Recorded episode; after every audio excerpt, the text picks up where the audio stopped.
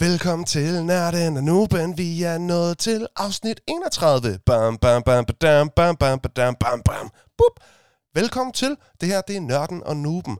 Lige nu, der lytter du til Nubens stemme. Det er mig. Jeg hedder Patrick, og jeg er en noob. Det må jeg kende. Der er rigtig meget, jeg ikke ved om diverse nørdede ting. Men heldigvis så hedder vi jo Nørden og Nuben. Det vil sige, der er også en nørd i foretagendet. Og han er en af mine bedste venner. Han hedder Henrik, og ham ringer vi til nu, så vi kan komme i gang med dagens afsnit.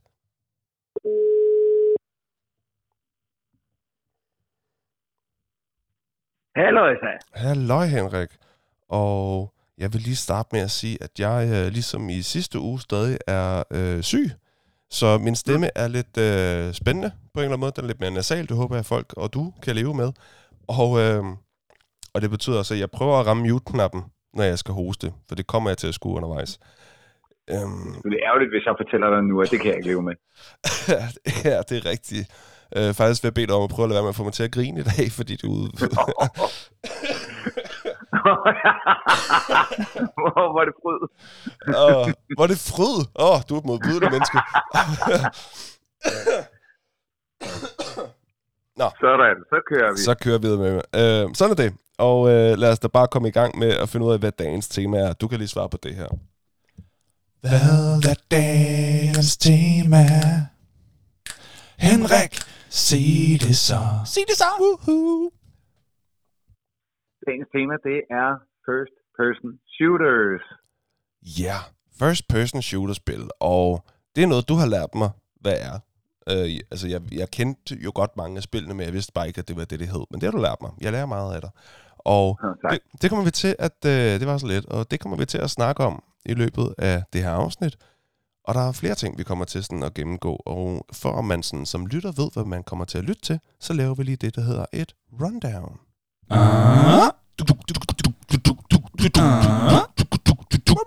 Rundown. Det, der kommer til at ske i dag, det er, at vi lige om lidt går ind i det, vi kalder for Hvad så? Som bare handler om, øh, hvad sker der i Henriks og mit liv. Bare sådan ganske kort. Vi er jo gode venner, så vi catcher lige op i 5-10 minutter eller noget. Sådan, hey, er der sket noget nævneværdigt siden sidst? Hvis man ikke gider den slags, så kan man bare lige spole til 5-10 øh, minutter frem eller noget. Så burde vi være i gang. Hvis man synes, det er hyggeligt, så hæng på. Men i hvert fald, efter det, så er der det, der hedder De Nørdede Nyheder, hvor Henrik han vil tage os sikkert igennem, hvad der sker i den nørdede verden. Og så kommer vi til noget rigtig spændende. Vi kommer nemlig til vores første konkurrence.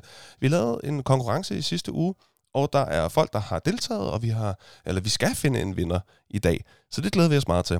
Øh, så går vi sådan rigtigt i gang med dagens tema, som jo altså er first person shooter-spil. Vi går ind i, hvad er det overhovedet? Hvad kan det? Hvad er udviklingen og kvaliteten og populariteten? Det er stukket helt af. Alle sådan nogle ting.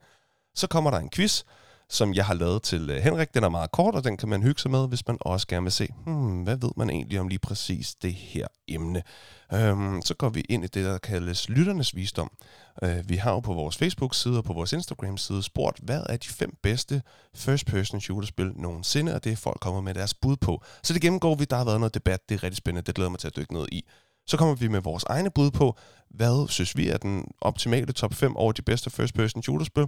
Dernæst, så går vi ind i den obligatoriske energidriktest, og i dag, der er det en Monster Mule, eller Mule, alt efter hvordan man vil udtale det, og så står der Ginger Beer øverst, så det er det jo højst sandsynligt. Så i hvert fald Monster øh, Ginger Beer, den er sådan øh, sort og orange. Øh, så den kan man finde, hvis man vil. Øh, og jeg kan se, jeg var i sådan noget fire butikker, før jeg fandt den i Føtex. Så ved du, hvordan det er at være mig. Jamen, det var som om, du, lavede, du tog hævn og bare fandt den mest obskure, med, sådan bagerst i skabet, du overhovedet kunne finde, for at få mig ud på en lille vandretur. Så tag i Føtex, hvis du vil prøve den sammen med os. Så laver vi nogle fun facts. Vi har fundet nogle fun facts, som vi deler med jer. Så kommer der en hurtig anbefaling. Hvad skal man tjekke ud for, af, af, af nye spændende ting? Eller gamle klassikere, hvis man ikke har fået set det. Det har både vi og lytterne et bud på. Og så finder vi ud af, hvad der skal handle om næste gang, og så takker vi af for i dag. Lyder det ikke meget godt, var Henrik? Jeg synes, det lyder rigtig fint. Dejligt. Jeg er med på det. Rigtig fint. Du kan leve med det. Det er godt. ja. I Alright. modsætning til det her hosteri. Jeg er jo ikke til at holde ud. Nej, der er det, du så, så kan jeg leve med det her. Ja. Åh oh, ja. ja, men den er ikke god. Den er ikke god. Øh, men det, der er godt, det er at høre, hvad der er sket med dig siden sidst. Lad os lige høre det. Hvad, hvad, hvad så? Hvad, hvad, hvad, hvad så? Hvad, hvad, hvad, hvad, hvad så? What up? What's up? Hvad så? Hvad er der sket siden sidst i dit liv? Jamen, øh, der, er jo, der er der sket lidt forskellige ting. Øhm, jeg er gået i gang med mit, øh, mit sidste semester på universitetet, hvor jeg har undervist igennem de sidste øh, 11 år. Så, Ja. øh, så når jeg er færdig med det her semester, så er jeg færdig. Og til de Øh. uindvidede, hvad har du undervist i? Jeg har undervist i øh, projektledelse i, Mhm. øh, på, øh, på statskundskab og på sociologi. Mhm. Og øh, nu har jeg simpelthen valgt at, øh, at trække stikket for nu, efter jeg tror mere end, øh, jeg tror jeg har krydset 1600 elever nu. Hold Øh, op. ja, det, det er blevet til lidt, øh, og det er fantastisk, og den, nu får den også max gas på det sidste semester her. Ja, selvfølgelig. Men jeg glæder mig også til at kunne øh, dedikere min, min tid til masser af an- andre spændende projekter. Mm. Så, øh, så lige at have tid til det hele og familien og sådan noget. Så det bliver, det er både dejligt, men det er også lidt vemodigt, når man har Ja. lavet noget i, i så mange år. Selvfølgelig. Øh, men der underviser jeg inden om onsdagen, og så har jeg øh, faktisk investeret i et øh, nyt computerspil. Øh, Hvad er det? det er svært op at køre over. Mm. Ghosts of uh, Tsushima. Den er kommet i en ny, øh, eller ikke en nyrestaureret udgave, men i en Director's Cut Edition med nogle øh, ekstra missioner, Okay. og i en opgraderet visuel øh, udgave til PlayStation 5. Det kom til PlayStation 4, lige da PlayStation 4 blev udfaset, og folk var helt i svime over, øh, hvor flot det var, og historien og sådan noget. Mm. Og jeg tror faktisk, at du vil elske det, fordi det har Nå. jeg har altså nogle øh, ligheder, nogle spildynamikker, som er ekstremt tæt på, øh, hvad hedder det, din øh, favoritspil for Ringens Herre-universet, øh, War of øh, Shadow of War? Ja, Shadow of War, og Nå, hvad hed den? Shadow of Mordor hed det første. Shadow of Mordor, det var det. Ja. Shadow of War og Shadow of Mordor. Som Der uh, fun fact var det spil, der satte hele den her podcast i gang. Fordi det var det første sådan uh, spil, der ikke var et sportsspil, som jeg synes var spændende. Det fulgte med nogens uh, Playstation engang, hvor jeg var hjemme hos ham. Så prøvede jeg det og tænkte, det er sgu da meget sjovt det her. Og tænkte, det er lige noget for dig, Henrik. Og så øh, sagde jeg det, og så prøvede du det og sagde, ja, det var sjovt. Og så tænkte jeg, det kan sgu da være, at vi skal lave sådan noget, hvor vi udfordrer hinanden til at spille forskellige spil. Det var sådan den første idé til det her. Øhm, og så udviklede og det sig lidt til bare- noget video, og så senere til noget podcast, hvor det nu er, er sådan her, det er. Øh, men Ja. det var Shadow of Mordor, der, der, der skød på det hele gang. Nå, det var en lille sidehistorie. Så kan, og så kan jeg bare fortælle, at øh, Ghost of Tsushima øh, er et samurai-spil, øh, som Okay. handler om øh, mongolernes øh, invasion af Japan. Du har min Og så er du ligesom det. Hvad siger du? Ja, ja, og så er du ligesom den her samurai. Mm? Men åh, hvor det føles fedt. Altså, jeg lover for, selvom jeg kun har spillet de første tre timer, nøj, hvor det føles fedt. Øh, lidt ligesom kampene i øh, Shadow of Mordor føles fedt, fordi du ligesom, du bliver bedre og bedre til at håndtere sådan nogle bliver større og større mængder. Ja, du, du får den der mægtighedsfølelse, ikke? Og den, den, den får du altså af mit øh, bud, selvom jeg kun lige har spillet øh, nu her lige øh, lidt over øh, starten, sådan en to, to og en halv time. Øh, øh, mit gæt vil være, at du vil synes, det var fucking fedt. Okay, fedt. Jeg havde lige været i et hosteanfald på mute, men jeg hørte det meste af det, du sagde. Det, jeg, Ja. jeg, det, det lyder som noget for mig. Jeg kan også godt lide samurai-temaer og sådan noget. Men altså, du, du skal prøve at tjekke ud. Det har jo fået vanvittigt gode anmeldelser også, og så skal man se nogle øh, videoer af det. Prøv særligt at kigge på, på kampelementerne. Her kan du også skyde med bue og pil. Øh, Okay. du kan snige, øh, lave sådan nogle snigenedlæggelser, og så bliver du bare bedre og bedre til at indtage forskellige stances, fordi en samurai åbenbart du har forskellige udgangspositioner. Åh, oh, du. Øh, Hvad sagde du? og så Det hed, det hed, det, hvad hed det? Hvad hed det? Ghosts of Tsushima. Ghost of Og Tsushima. det der, det, Hvordan staver du det? Og så kan du ovenikøbet, når du går ind i sådan en øh, mongol-lejr, Ja. øh, ja, det hedder det. Altså, Jamen, det hedder det jo. Ja, ja. Ja. det var, ja, ja. Det var ikke sådan, Det er ikke sådan. øh, nej, nej, øh, det var ikke nedladende omkring Nej, nej. Øh, Down syndrom. Men, men øh, hvad hedder det, man går ind i sådan en øh, lejr med mongoler, Mm. Og øh, der, der, der kan du lave standoff mod, øh, hvad hedder den, den første, du møder Okay. derinde. Og det, der så sker, det er, at hvis du så går ind i standoff, så skal du vente på, at han angriber dig, og hvis du så timer det rigtigt, så øh, vinder du øh, standoffen, og så slår du ham ihjel med sådan et one-hit kill. Men herfra, så når du har vundet den, hvis du så vinder den standoff, men hvis du ikke timer det rigtigt, Ja. så tager du til gengæld tre gange så meget skade, som du ellers ville have taget ved at blive ramt af ham, og så er du næsten død nær. Okay. Så, så der er en risiko forbundet ved at, at tage et standoff. Så du skal ikke gøre det, men du kan gøre det. Men går du først ind i standoff mode, så er det lidt ligesom Red Dead Redemption, så er det som om, at, at så får du sådan en periode, hvor ting går langsomt, og så kan du bare fortsætte nærmest din dansende Ah. killing spree med, med, med de andre inde i lejren. Ja, okay. Altså, Jeg skal prøve det her, det kan jeg mærke. Det skal jeg virkelig. Fedt. øh, der, Ghost der of, er så mange hvordan, Ja. stav, hvordan skal, Ghost of Sh- Tsushima? Øh, det er med T først. T? Øh, Okay. er T-S Ja, H-U S-H-I-M-A. okay. Cool, got it. Ej, det lyder, det lyder sjovt. Det er, det, er fænomenalt, øh, og, og jeg kan mærke, det er lang tid siden, jeg har haft sådan et spil, hvor jeg bare tænker, det skal jeg, åh, jeg glæder mig til, at jeg kan spille det senere en gang i aften. Mm. Men jeg købte jo faktisk, eller jeg fik det af min kæreste, kone, Mm. øh, at selv efter øh, øh, kårbryllup, synes jeg stadig mærke, at jeg kalder min kone for kone. Ja. Hustru. Øh, Er det ikke det, Kone. de fleste Ja, siger? øh, kone og hustru, men, men det er sjovt. Det virker mere nærliggende til kæresten. Øh, Hun er fantastisk, men hun gav mig det. Nå. Og øh, ikke mindst, fordi hun ved, at det, jeg bare sidder og venter på, det er, at vi får en release på Diablo 2. Stadigvæk. Vi- Jeg venter bare. På Så Diablo det er, hvad jeg 2? gør. Jeg, jeg venter og, og spiller Ghost of øh, Tsushima. Jeg skal lige forstå, Diablo 2, er det, er det ikke et gammelt spil? Det er et gammelt spil med det her Diablo 2 Resurrected. Nå, har det har du lavet, vist øh, nævnt i nørdede nyheder for ikke så længe siden. Ja, okay. Men Nå. jeg kan, jeg, nu kan jeg kraftet med snart ikke vente længere på det. okay, fair nok. Det er siden sidst for mig. Hvad med dig?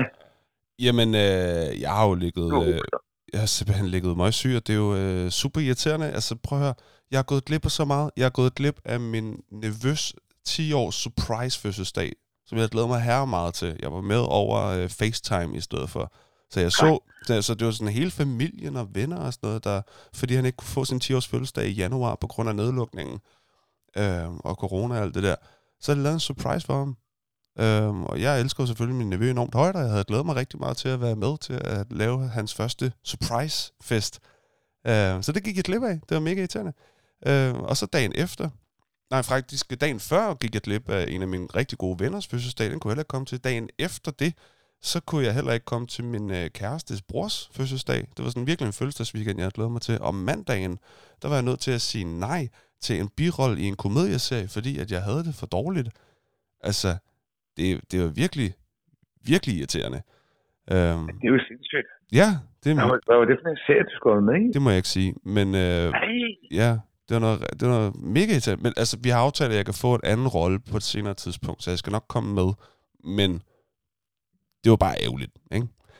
Øhm, ja, så, Har så du, har du også måttet sige uh, nej til uh, aftenshows? jeg har slet ikke... Øh, ja, ja, ja, altså det har jeg bare slet ikke opsøgt. Okay. Nej, nej. Okay. Ja, så det, ja. Så det har bare været rigtig øv, og Mathilde er også mega ramt. Øh, jeg har jo så smittet hende undervejs. Øh, så ja. Men altså, jeg var til lægen i går, og øh, fik at vide sådan, om altså, du, øh, du, er, du er egentlig okay. Altså, jeg er også i bedring. Altså, det er bare lige den sidste tørre hoste her, øh, som stadig er på, og så er det sådan et meh. Du ved ikke, sådan et meh. Øh, men ellers er det okay. Og Men, men har du fundet ud af, hvad, hvad det er? ja, halsbetændelse. Det er to uger. Ja, halsbetændelse. Nå, okay. Bare Ja. almindelig halsbetændelse. ganske almindelig halsbetændelse, bare øh, ramt øh, skide hårdt på det. Okay. Jeg, jeg, lå med, jeg lå med svingende feber hele weekenden, så det, var, det, var, det var ikke nogen god weekend. Det var det sgu ikke. Men øh, jeg, jeg, jeg, jeg regner med at øh, være all good i løbet af ikke særlig længe, og jeg kan sagtens fungere. Jeg har været ude at handle en øh, energidrik i dag, for eksempel, ikke? Så jo, jo. Så flot. Ja, ja.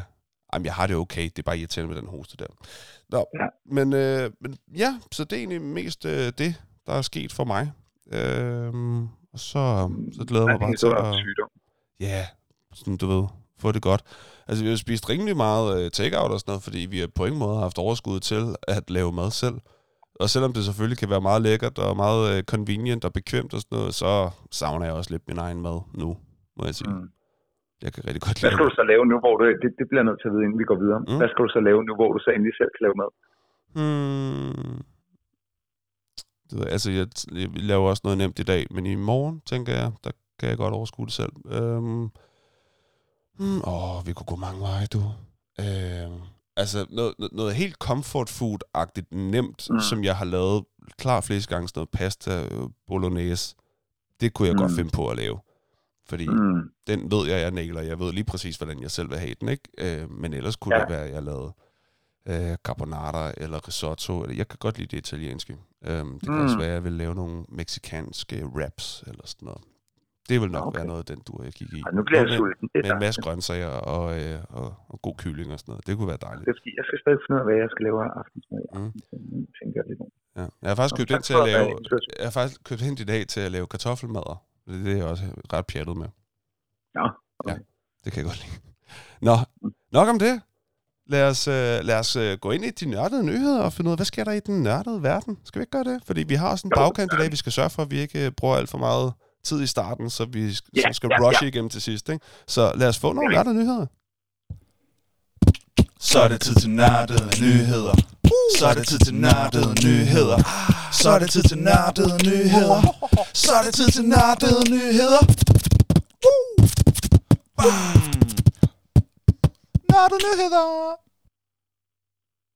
Så kan jeg bare fortælle, at øh, vi byder velkommen her til de nørdede nyheder direkte fra Hørsholm. Og den første nørdede nyhed, vi har her, det er Bryce Dallas Howard er nu øh, konfirmeret til at skulle øh, instruere en remake af filmen Flight of the Navigator. Og hvis du var barn i 80'erne, det var du ikke, men det var jeg, øh, jeg så var det her, det, det var en fantastisk Disney-film, og jeg tror, at den kan ses på Disney+, Plus, hvor man følger en 12-årig knægt, der jo altså på øh, urensagelig vis øh, kommer til at flyve en UFO. Og jeg kan bare huske, at jeg ser filmen første gang, der var det bare sådan, wow, jeg gad godt at være den knægt. Øhm, og det var lavet på det derværende tidspunkt med fede effekter. Men øh, angiveligt, så øh, dem, dem, der så dem og bare sådan, øh, sad på de der øh, drengeværelser og, øh, og drømte sig væk om at styre en UFO med den her film Flight of the Navigator, den kommer altså nu i en remake, og den er sat til at skulle blive instrueret af Bryce Dallas Howard. Og hvem er det? Han aner ikke, hvem manden er. Øh, det ved jeg heller ikke. Øh, jeg har bare navn. okay, på, øh, øh, jeg, jeg, jeg, jeg, jeg havde bare faldt over den her nyhed og tænkte, åh, hvad, det var en af mine øh, barndoms yndlingsfilm. Okay, og cool. øh, så, så ser det ud som om, at øh, den dreng, som øh, tidligere øh, havde navnet David i filmen, bliver jo så skiftet ud nu i, i de her tider. Altså, der er ingen grænser for, hvad man kan på film. Så det bliver en kvindelig hovedrolle, der kommer til at spille øh, hvad okay. det, øh, ja. den, den, den person, som skal måske, måske ikke, øh, afhængig af, hvordan de remaker den, flyve den her UFO. Det bliver meget spændende. Det var første nyhed, så kan jeg så fortælle, at øh, hvad der nok vil være øh, en trist nyhed for øh, fans af Halo-serien. Halo, der jo igennem mange år er blevet øh, verdenskendt for at være, hvad kan man sige, release-computerspil sammen med en ny Xbox. Mm. Det var ikke tilfældet, da den seneste Xbox kom ud. Der var øh, Halo 5 altså ikke på plads. Nu viser det sig, at øh, Halo 5, der står til at udkomme her oktober, eller den 27. oktober, ikke udkommer til PC, som der ellers havde været rygter om. Så alle, der havde glædet sig til, wow, nu skal vi spille øh, Halo på PC også, det kommer ikke til at ske. Øh, ikke medmindre du har sådan noget remote play sat op med din Xbox og din PC i øvrigt, så kommer du altså ikke til at kunne spille isoleret set Halo 5 Guardians på dine PC'er. Mm. Så er der også, og det er sjældent, at øh, en bred anmelderstand er så enige, som de har været nu. For få dage siden, der udkom øh, first person shooteren Death Loop. Jeg har altså ikke, øh, desværre ikke selv haft det glæden af at spille det endnu. En øh, blanding af first-person shooter med helt klare øh, tidsrejseelementer og delvist inspireret af øh, Edge of Tomorrow, hvor øh, en stor del af plottet er, at du skal dø og gøre det igen og ændre på nogle tid, tidsaspektet og hvordan det rokerer rundt på tid ah, i det her first-person shooter. Det synes jeg godt, jeg har læst om, ja. Ja, ja. ja, og så på alle de store sites øh, ser det ud til lige nu at trække rene tiere. Og det er, altså det, det, det er meget, meget sjældent. Det er virkelig kun de aller, aller, aller største spil, der får lov til at trække et, øh, et tital. Øh, så, så det ser ud til at være noget, man skal holde øh, opmærksomhed på. Mm.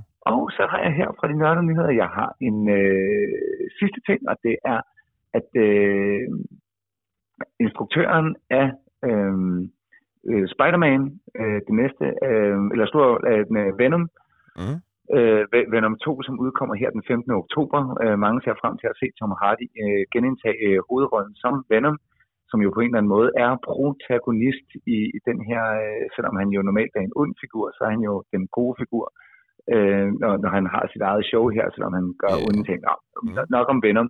Mm. Men det, øh, som øh, der, der er mange, der har spurgt, blandt andet øh, instruktøren Andy Serkis, ham der i øvrigt spillede Gollum i Ringens Herre, Mm. som instruerer den her, det er, hvornår får vi lov til at se Spider-Man møde Venom? Det er et klassisk opgør. Yes. Og så har han, øh, så han teaset i, det, i et nyt interview med IGN, der har han teaset, at det kommer aldrig til at ske.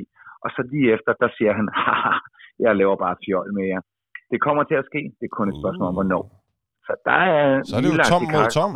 Det kunne blive spændende. Det kunne nemlig være tom mod tom. Og øh, det, det var sådan set den øh, sidste nyhed på den nørdede nyhed, og det er, at vi kan nok forvente os øh, i det her øh, span af MCU-universet, måske at se Spider-Man møde Venom. Det bliver spændende. Mm. Og se, Henrik, Det var de nørdede nyheder. det er dejligt. Og nu har jeg jo lært det, hvad MCU står for. Men kan du lige øh, for andre noobs derude? Lige... Marvel Cinematic Universe. Og det er, at hvis man ser en Marvel-film, så øh, pa- kan, kan du godt se den individuelt, men den passer også som brik ind i det øvrige Marvel-univers. Yes. Så ved man Det det. vil sige, hvis du ser en film om Spider-Man, så er der typisk både bagefter rulleteksterne og sådan noget, så Mm. får du hele tiden nogle, øh, åh, til, til en anden historie i Marvel-universet. Selvom du kan se Spider-Man for Mm. dig selv, så bliver du også klogere på, hvad der sker i nogle af de andre film, eller hvor man får sådan lidt, nå, okay, Ja, følelse. det er det. Og det er jo en af de ting, der er rigtig fede ved de her film, det er, at man altid lige venter til efter rulleteksterne. Men det er en god måde få folk til at læse rulleteksterne på, at vise den respekt til, til folk, som har været en del af det på en eller anden måde. Der er jo masser af folk, der har en meget afgørende betydning. Ja. for filmen, men som bare er bag kameraet. Og det synes jeg skulle være fint, at man lige... Øh, men det er jo en ting, at folk bliver siddende i biografen efter de her film. Fordi man skal lige ja. Se den der ekstra scene der. Okay. Men fedt. Tak for de nørdede nyheder. Det var dejligt. Og nu skal vi ind i noget af en form for premiere, kan man godt sige. Vi skal nemlig øh, vi skal have fundet en vinder i vores konkurrence. Og dertil er der selvfølgelig i øh, ren nørden og nuben stil netop blevet lavet en konkurrence jingle. Nu er jeg spændt på, øh, om det er en, vi beholder, eller om det er en, som bare var øh, første forsøg. Lad os se, hvordan, øh, hvordan det går, hvad, hvad du siger til den til at starte med. Nu er det tid til nørden og nubens konkurrence. Woohoo, fedt. Ja, nu er det tid til nørden og nubens konkurrence. Woohoo, hvor er det fedt. Vi glæder os, hvad må man kan vinde, og hvem vil morgen blive vinder? Det finder vi ud af lige nu. Ej, det synes jeg faktisk, øh, den kan du godt klappe dig selv på skulderen over. Kan det? Ej, hvor fedt. Ja, det synes jeg. Okay, det kommer her. Det var... Øh, Sådan. Nå, det var ja, og, og der tænker jeg bare, at der, øh, hvis der er nogen, der sidder for Danmarks Radio og lytter med lige nu, så vil de tænke, ouch, der var en, der lige nailede øh, jingle der. Øhm, Ja, men kun folk fra Danmarks Radio. Ja. til næste. Ja. Øh, folk, der siger, hey, kan du, øh, kan du lave øh, en jingle til det her P1-program, vi har gået lidt og slå, slås med det. Mhm. Det er faktisk en udfordring, fordi nu er vi oppe på, hvor mange, det så bliver så Mange, øh, 8, ah, nå, nej, det er jo ikke mig, der har lavet dem, men i hvert fald 8, 16, hvad bliver det så, øh, 8, 16, 24, øh, 25, 26, det er 27 jingles, jeg har lavet nu. Øhm, man begynder sgu at løbe tør for melodier. Man har, eller jeg har i hvert fald et vist antal sådan i mig naturligt, hvor jeg sådan, okay, men så kan man lave den her melodi, så kan man lave den her. Men nu begynder jeg altså at blive lidt udfordret, når jeg skal tænke, Mm-hmm. hvad, hvad for nogle... jeg ved godt, at nogle af dem minder om hinanden, men det er fordi, jeg, jeg, jeg har ikke flere idéer efterhånden. Jeg har ikke, jeg har ikke flere melodier i mig. Nå, men nu skal vi i hvert fald... Øh, vi skal ind i den konkurrence der. Øh, kan, ja. øh, jeg kan lige hurtigt sige, hvad konkurrencen gik ud på. Hvis man hørte det seneste afsnit, som vi, som, øh, vi havde om Quentin Tarantino, stjerneinstruktøren, så vil man vide, at konkurrencen den gik ud på at sende os oversættelser på virkelig dårligt oversatte titler på film. Så øh, film, der har en glimrende titel på engelsk, og så bliver den øh, lavet om til en dansk titel til det danske marked, og oversættelsen er frygtelig. Øh, send den til os, og den vi synes er øh, sjovest, den vil så vinde øh, præmien. Og præmien, hvad er det nu, det er, Henrik? Ja, men præmien øh, kan vi jo tilbyde i samarbejde med, med vores øh, fantastiske sponsor, Bibitbar. Uh, Og det er simpelthen, må, jeg, at... Øh, ja, det må du gerne. må jeg afbryde dig der? Skal vi, vi, vi, vi, vi laver lige en afbrydelse der, faktisk. Mm. Vi afbryder podcasten med et ganske kort indslag her. Det er nemlig sådan, at vi her i Nørden og Nuben er sponsoreret. Og det er vi simpelthen så glade for. For vores sponsor, det er... Ja tak. Det var bare det. Fortsæt du bare. Hvad var det præmie var? Jamen, øh, i samarbejde med vores øh, fantastiske sponsor, Pipit Bar, øh, Københavns bedste bar, det er, øh, at vi kan tilbyde vinderen af den her konkurrence to fadøl. Altså, det er jo så smart, at vinderen kan tage en med, sådan at man Ja, ja. ja. ikke to fadøl selv. Altså, det kan man jo godt. Og ikke nok med det, så øh, en times free play. Øh, sådan at man kommer ind, og så kan man øh, spille på stedets maskiner alt, hvad man vil i en time. Mm. Lidt ligesom at tømme en BR-butik, men hvor man bare ikke tager tingene med ud af BR. Ja. Men man kan lege med dem. Ja, lege med dem frit i en time. Ja, det er faktisk Ja. et meget godt billede. ja, og hvis man, og, og skulle det være sådan, at man ikke drikker alkohol, så kan man selvfølgelig også bede om to sodavand. Det er ikke det. Det kan man også. Yes. Øh, og nu skal vi, øh, vi skal til at gå igennem. Vi har fået nogle beskeder. Der er folk, der har skrevet til os. Det er så sjovt. Det er Folk har skrevet til os. Der var nogen, der var lidt i tvivl. Det kunne vi godt være mere tydelige om. Øh, det er vi tydelige om fra nu af. At øh, man skriver til os på vores Facebook-side. Der kan man trykke på sådan noget, øh, send besked til Nørden og Nuben. Så ikke en kommentar på et opslag, men send en besked, så får vi den i vores indbakke. Øhm, Ja. Og der har vi fået nogle stykker. Jeg ved ikke om, øh, hvordan, hvordan vi gør. Vil du... Øh... Jo, jeg, altså, jeg, jeg, jeg synes egentlig, man skal høre, at vi, vi har fået, og, og det er bare for at sige, at øh, det, det er jo meget tydeligt, at vi har flere og flere, der interagerer på vores Facebook-side. Vi har flere og flere Ja. lyttere, og det er fantastisk. Det er fedt. Men, men øh, i, i, i den her sammenhæng, der er der faktisk ikke så mange, der har, har svaret på konkurrencen, så vi har Mm. Fire, øh, Fire fire, personer, der har været inde. Ja. Fire deltagere. Sådan. Og det er bare for at sige, at øh, jeg tror faktisk, det kan være en god strategi her i starten, simpelthen bare at, at være med i konkurrencerne, fordi statistisk set, så er du med i gamet. Ja, ja, altså i afsnit 50, der er der jo, altså der vil der være flere hundrede deltagere. Der vil altså, der være mange, så, det så der. derfor det gælder om at hoppe på nu. yes. Men lige nu, der har vi altså fire deltagere i konkurrencen. Til gengæld er der flere bud. Mhm. Øhm, jeg, jeg tænker, vi skal tage dem i, de, i den rækkefølge, vi har fået dem ind. Så jeg synes, folk skal simpelthen høre, Ja. øh, hvad det er, vi skal bokse med. For vi skal jo finde den bedste. Mm. Vi skal finde den bedste dårlige oversættelse fra øh, Ja. engelsk til dansk. Mm-hmm. Og jeg, jeg lægger ud med øh, det er Mathias, Yes. øh, som har skrevet til os. Øh, hvad hedder det? Og det er den her film med Clint Eastwood, der hedder... Øh, men vi, vi, fandt ud af, at der var lige en staveting, så den hedder Every... Mm, ja, every which way but loose. Ja, den filmen øh, med Clint Eastwood hedder Every Which Way But Loose. Hvilket er super cool, fordi det er jo sådan, okay, det kan gå alle veje på nær nederlag. Ja, Det er sgu meget fedt, det, ikke? det, det er nemlig meget fedt. Synes Og jeg. det er Clint Eastwood. Det er Clinton for hende. Ja, Øh, så kommer der en dansker og siger, det forstår vores folk slet ikke. Nej, nej, det skal Eller oversættes. og engelsk. Ved du, hvad de forstår? De forstår det her.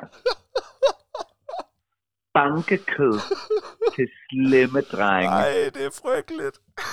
Det er helt fantastisk, og det er... Det er godt Bankekød til slemme drenge. Og, Det er og Mathias skriver videre her, oh my god, det burde forbydes. Ja, um, og det har jeg, jeg er helt enig med dig, Mathias. Det her, det er, jamen altså, hvem er det, der sidder og finder på de her ting? Det er helt skævt. Every which way Bankekød til slemme drenge. Til slemme drenge. Altså, det er Ej. Det er, det, det er et sindssygt godt bud. Det er en Altså, tidlig er- favorit. Det er selvfølgelig ja, også den det- første, men øh, den er stærk. Den er virkelig stærk.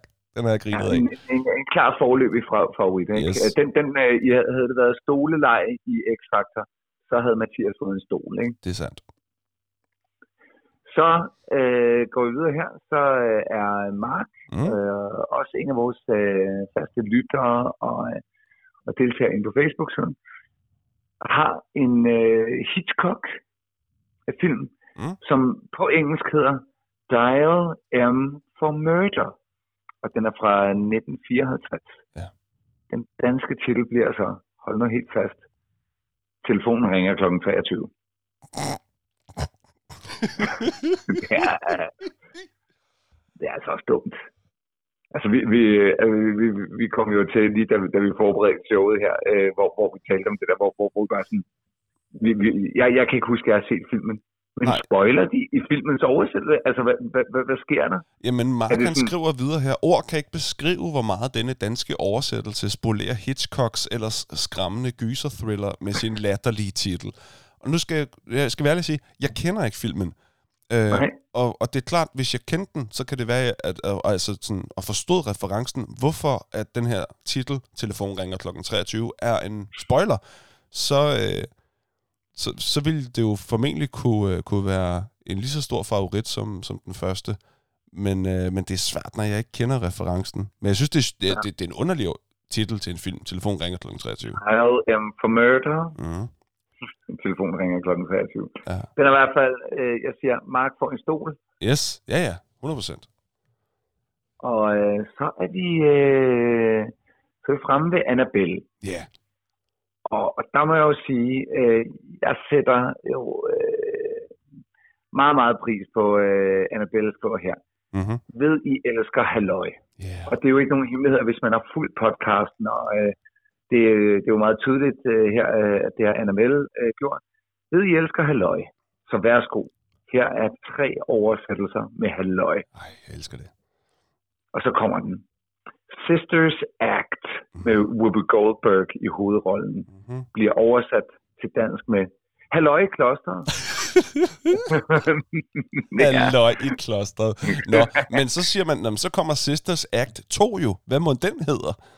Jamen det fede er, at uh, Sisters Act 2 bliver altså, altså det er bare Sisters Act 2 bliver oversat med Halløj i klosteret 2, nonnernes hus. Hvor er det dumt. Det er så dumt.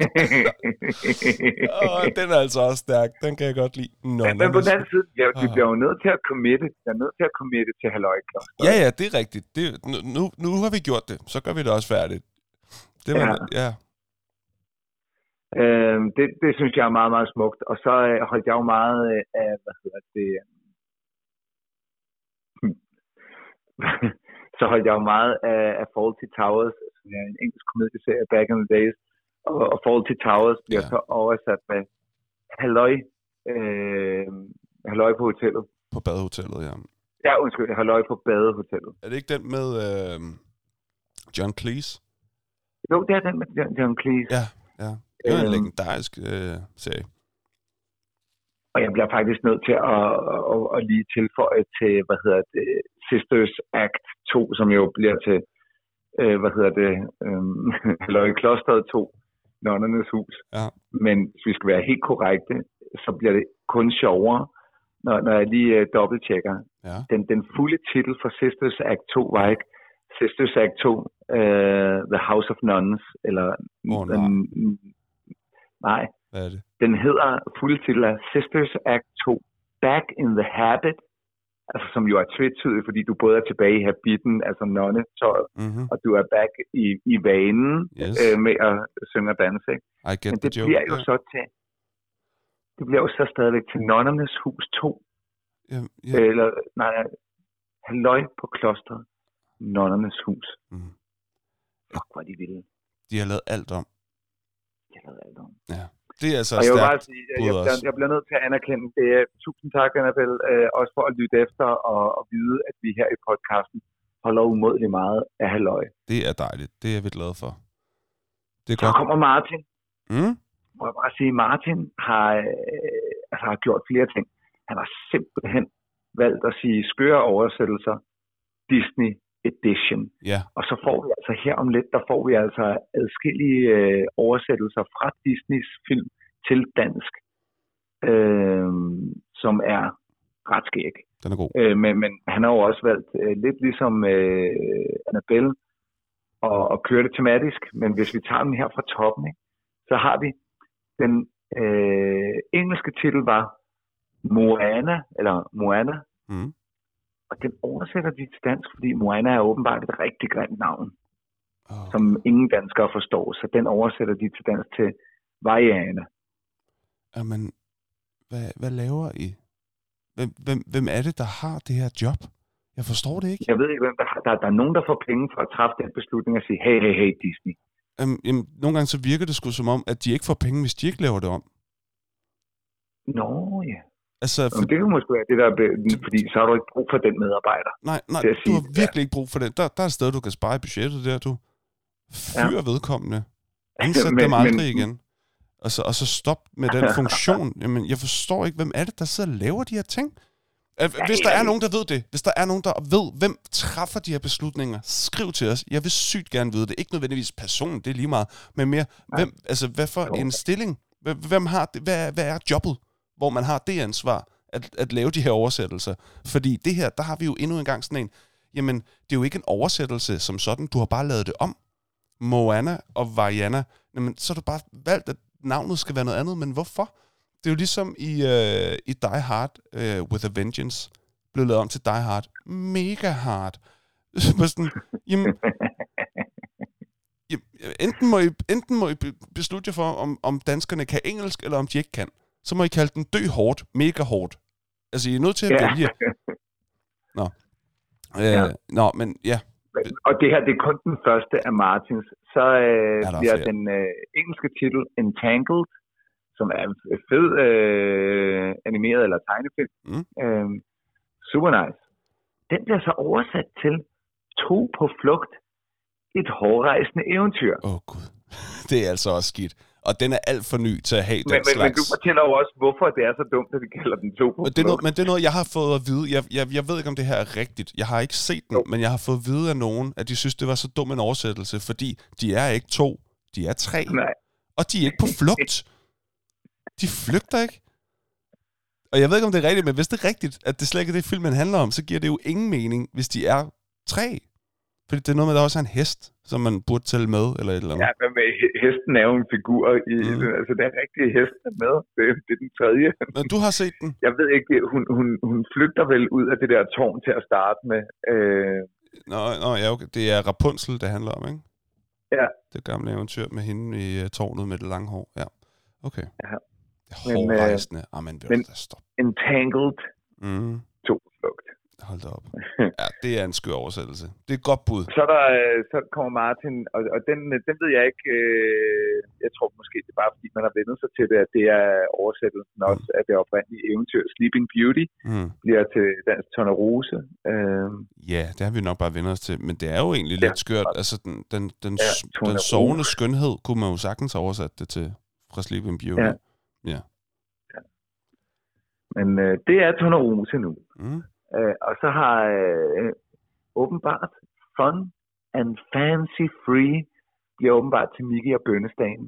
Mm. Det var jeg ikke klar over. det vidste jeg heller ikke. Og så er der faktisk øh, nogen, som jeg synes egentlig har en meget smukkere titel på engelsk. Øh, først er der The Rescuers, altså dem, der redder, eller redningsfolkene, Mm. øh, som så på, på dansk bliver oversat til Bernard og Bianca. Ja, Og det er jo meget fint, fordi det er musenes navne, Ja. øh, som spiller hovedrollerne. dejlige film. Men, men øh, altså, The Rescuers, det, det, Det er bare mere fedt. præcis. Men Ja. det, det, det var i hvert fald forskelligt, kan man sige. Mm. Mm. Øh, de kunne jo også, hvis- øh, de, de på amerikansk engelsk havde synes, at de bare gik med, med navnene, så kunne de jo selv have kaldt den Bernhard og Bianca. Ikke? ja, Bernard og Bianca, det er da også fedt. kunne man jo godt. Sagtens. Nu ved jeg faktisk ikke, om de hed Bernard og Bianca. Det kunne de godt have heddet Det jeg øh, på engelsk også. Ja. Og så er der den sidste tror, fra Martins øh, mund. Det er øh, The Fox and the Hound, altså hunden og reven. Mm. Jeg synes faktisk næsten er et eventyrligt smukt, øh, enkelt Ja, navn til en tegnefilm. ja. Og, og, og, og igen, den bliver jo så, øh, og, og jeg ved godt, at den danske udgave kender alle, altså navnet på, bliver jo så til Mads og Mikkel. Mm. Jeg synes faktisk, originalen The Fox and the Hound Ja, er næsten øh, sådan lidt mere filosofisk er smuk. meget bedre. Reven og hunden. Det er, altså, hvis Ja. man havde kaldt den, det er bare lavet den direkte oversættelse. Alle havde kendt den i dag. Ja. Ja. Det er Og underligt. havde talt om, ej, reven og hunden. Ja. Ja. Er det ikke sådan- Øhm, Ej, øv, bøv, en ærgerlig film. Reven og hunden. Det var et dumt navn, de valgte. Hvad synes Men du, skal vi, øh, øh, vi, skal, vi, skal have valgt, vi skal have valgt en vinder, som får øh, to øh, øl eller sodavand inde på Bip Bip Bar og en times øh, fri leg. Altså, Øh, jeg synes jo, alle, alle budene her øh, der er mange skal, skal stærke hænge bud. stol, ikke? Jo, jo, alle får en stol. Øh, jeg, Alle har, en jeg har to favoritter.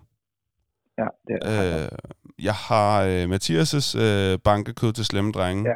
Synes jeg virkelig er sjov. Og så har Nå, jeg øh, Sisters Act 2, Halløj i klostret 2, Nonnernes hus. Øh, det, er, Ja. det, det er finalen for mig, de to. Det er stærke sager. Ja. Men, men, men så kan jeg fortælle, at, jeg, jeg, jeg synes også, Bankekød til Slemme Drenge, det, den, den er så godt set. Det, det er de samme finalister, jeg har. Ja. Øh, så vil jeg til gengæld løfte lidt sløret for, øh, hvem jeg så mener vinder med et mulehår. Mm, Altså et mulehår. Og det synes jeg, øh, Annabelle gør. okay. Og, og, det må jeg sige, det gør jeg ud fra parametrene om, at, at jeg, jeg, jeg synes egentlig også, hun, hun, hun, hun øh, sådan, ligesom payer tribute til at have fulgt med og, og, og laver Det det, tematisk. Så hun tager halløj, og vi har moret os meget over halløj. Det Det, har hun lagt mærke til og har taget med øh, tematisk. Øh, jeg synes også, det er sjovt, at, at først så er Sisters Act, og så ligesom tagger hun den og siger, nej, toeren er også sjov.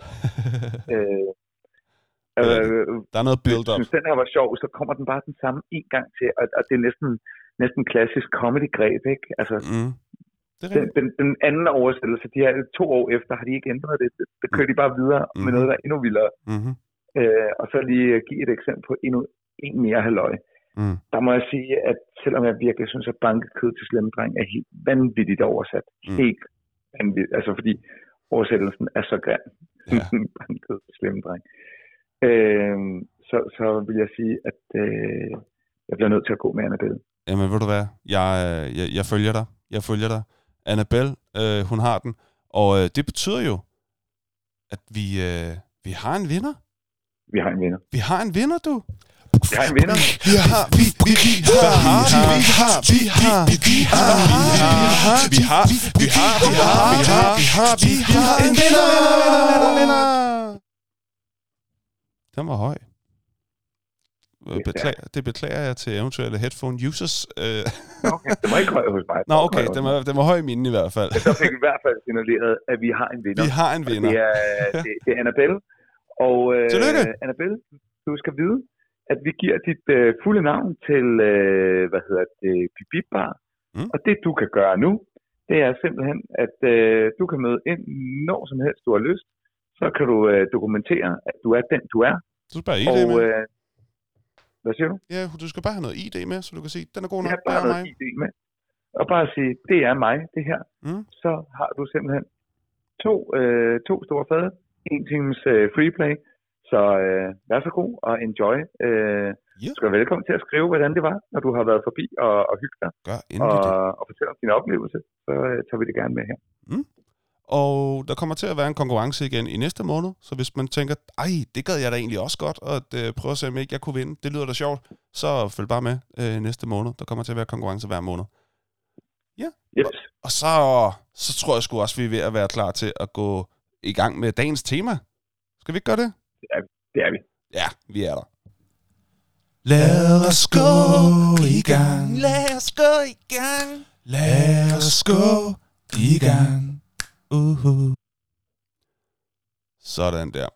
Allerførst, Henrik, kan du meget kort øh, forklare, hvad er et first-person shooter-spil? Bare lige så vi er helt med på det rene om, hvad det er, vi skal til at tale om. First person shooter, det er, det er naturligvis et, et spil, om det er på konsol eller om det er på PC, så er dit viewpoint, det vil sige det du ser, det er, vi skal forestille os, at vi kigger ud af øjnene på den person, som bærer en form for våben. Mm-hmm. Og det der er first person, så du er i første persons perspektiv.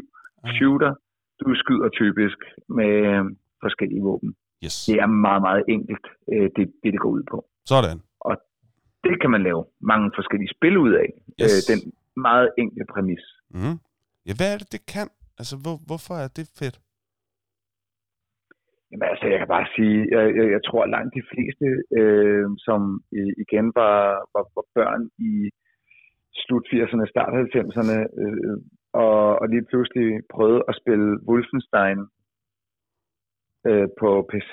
Hvad er Wolfenstein? Lad os lige få noobsene med her. Ja. Det, det, er, altså, det er nok den første sådan, populære øh, first person shooter, fordi okay. der er nogen, der vil sige, nej, nej, nej, det var ikke den første, der var lige nogle enkelte spæde forsøg på noget, der mindede om en first person shooter, men Wolfenstein var den, der øh, synes jeg, øh, med, med rette kan krediteres til at, øh, at have grundlagt den her genre. Okay. okay. Wolfenstein, så gik du rundt i et 3D-univers. Øh, du var, hvad hedder det, Ganske en, en pixeleret. soldat. Formoder jeg. Meget, meget pixeleret. Hvor, meget altså, hvor, pixeleret. hvornår er vi? Er vi i 80'erne? Er vi i 90'erne? Er vi 0? Hvor, hvor er vi henne tidsmæssigt? Vi er, øh, nu skal jeg bare lige være helt sikker, jeg mener, vi er i start 90'erne. Vi er i Okay. start 90'erne. Men jeg skal lige dobbelttjekke, at jeg ikke siger noget helt skævt. Okay. Øhm, vi er nemlig i start 90'erne. Okay. Okay. skal tage lov at sige det. Yes. Øh, vi er i 92. Okay. Øh, der kommer øh, Wolfenstein 3D ud.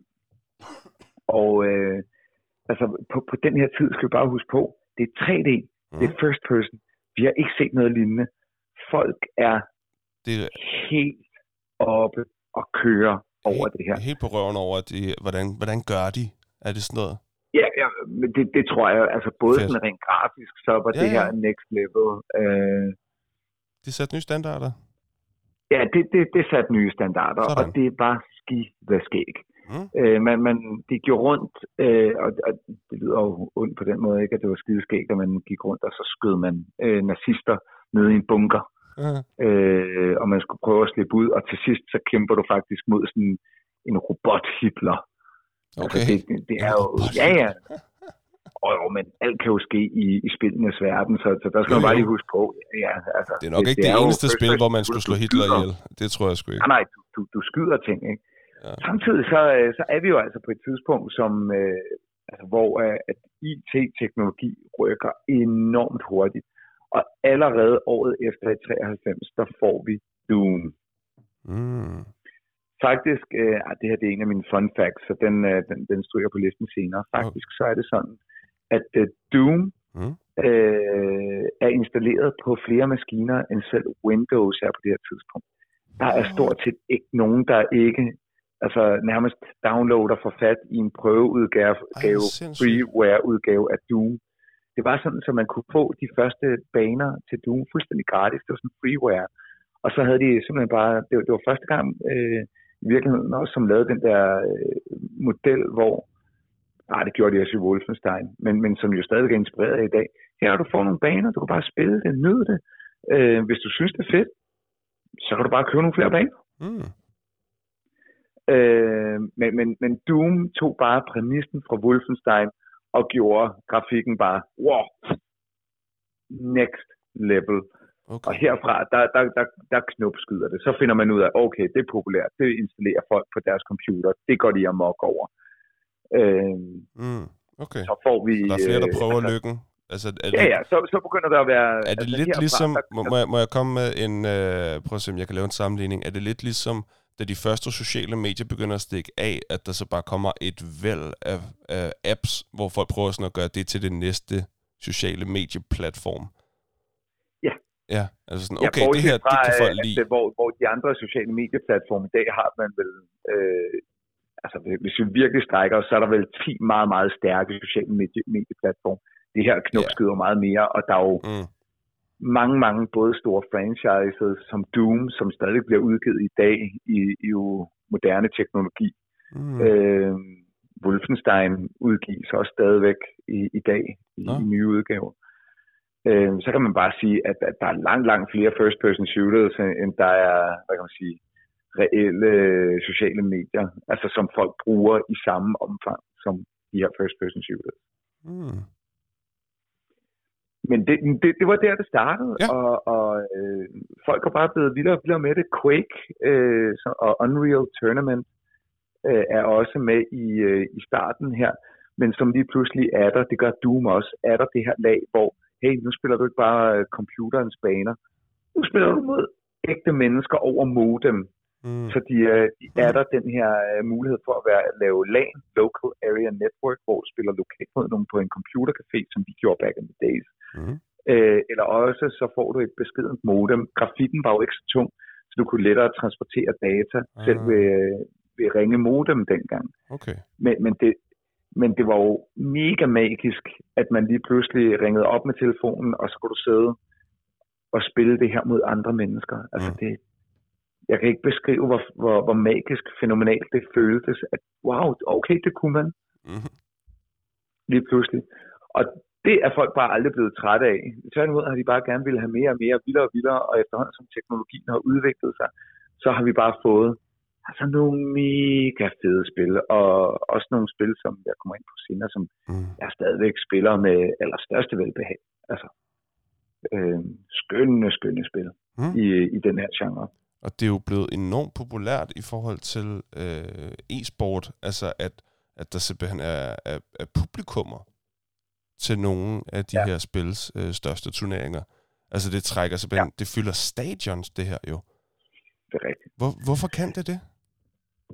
Ja, men, men, men det er jo, og her der refererer du øh, for, formentlig specifikt til øh, Counter-Strike. Det, det, det er dem, jeg kender øh, i hvert fald. Jeg ved ikke, om der er flere, som også øh, kan fylde øh, nogle stole. Øh, nej, er Counter-Strike, øh, jo, så, så, så kommer der nogle andre spil. Øh, der er blandt andet øh, Overwatch, som også er blevet spillet kompetitivt. Øh, okay. Team Fortress, som også er blevet spillet kompetitivt. Okay. Øh, Valorant, som bejler lidt til også at blive spillet kompetitivt. Øh, PUBG, øh, og, og selvfølgelig øh, naturligvis både Battlefield og Call of Duty-genren, altså bliver også spillet delvist kompetitivt, eller i hvert fald med nogle store konkurrencer til. Øh, men, men der er ingen tvivl om, at den, det spil, der ligger nærmest altså isolerede ligaer over alle andre, øh, med måske Call of Duty halsende lige i, i røveren af, af det, det er øh, CSGO.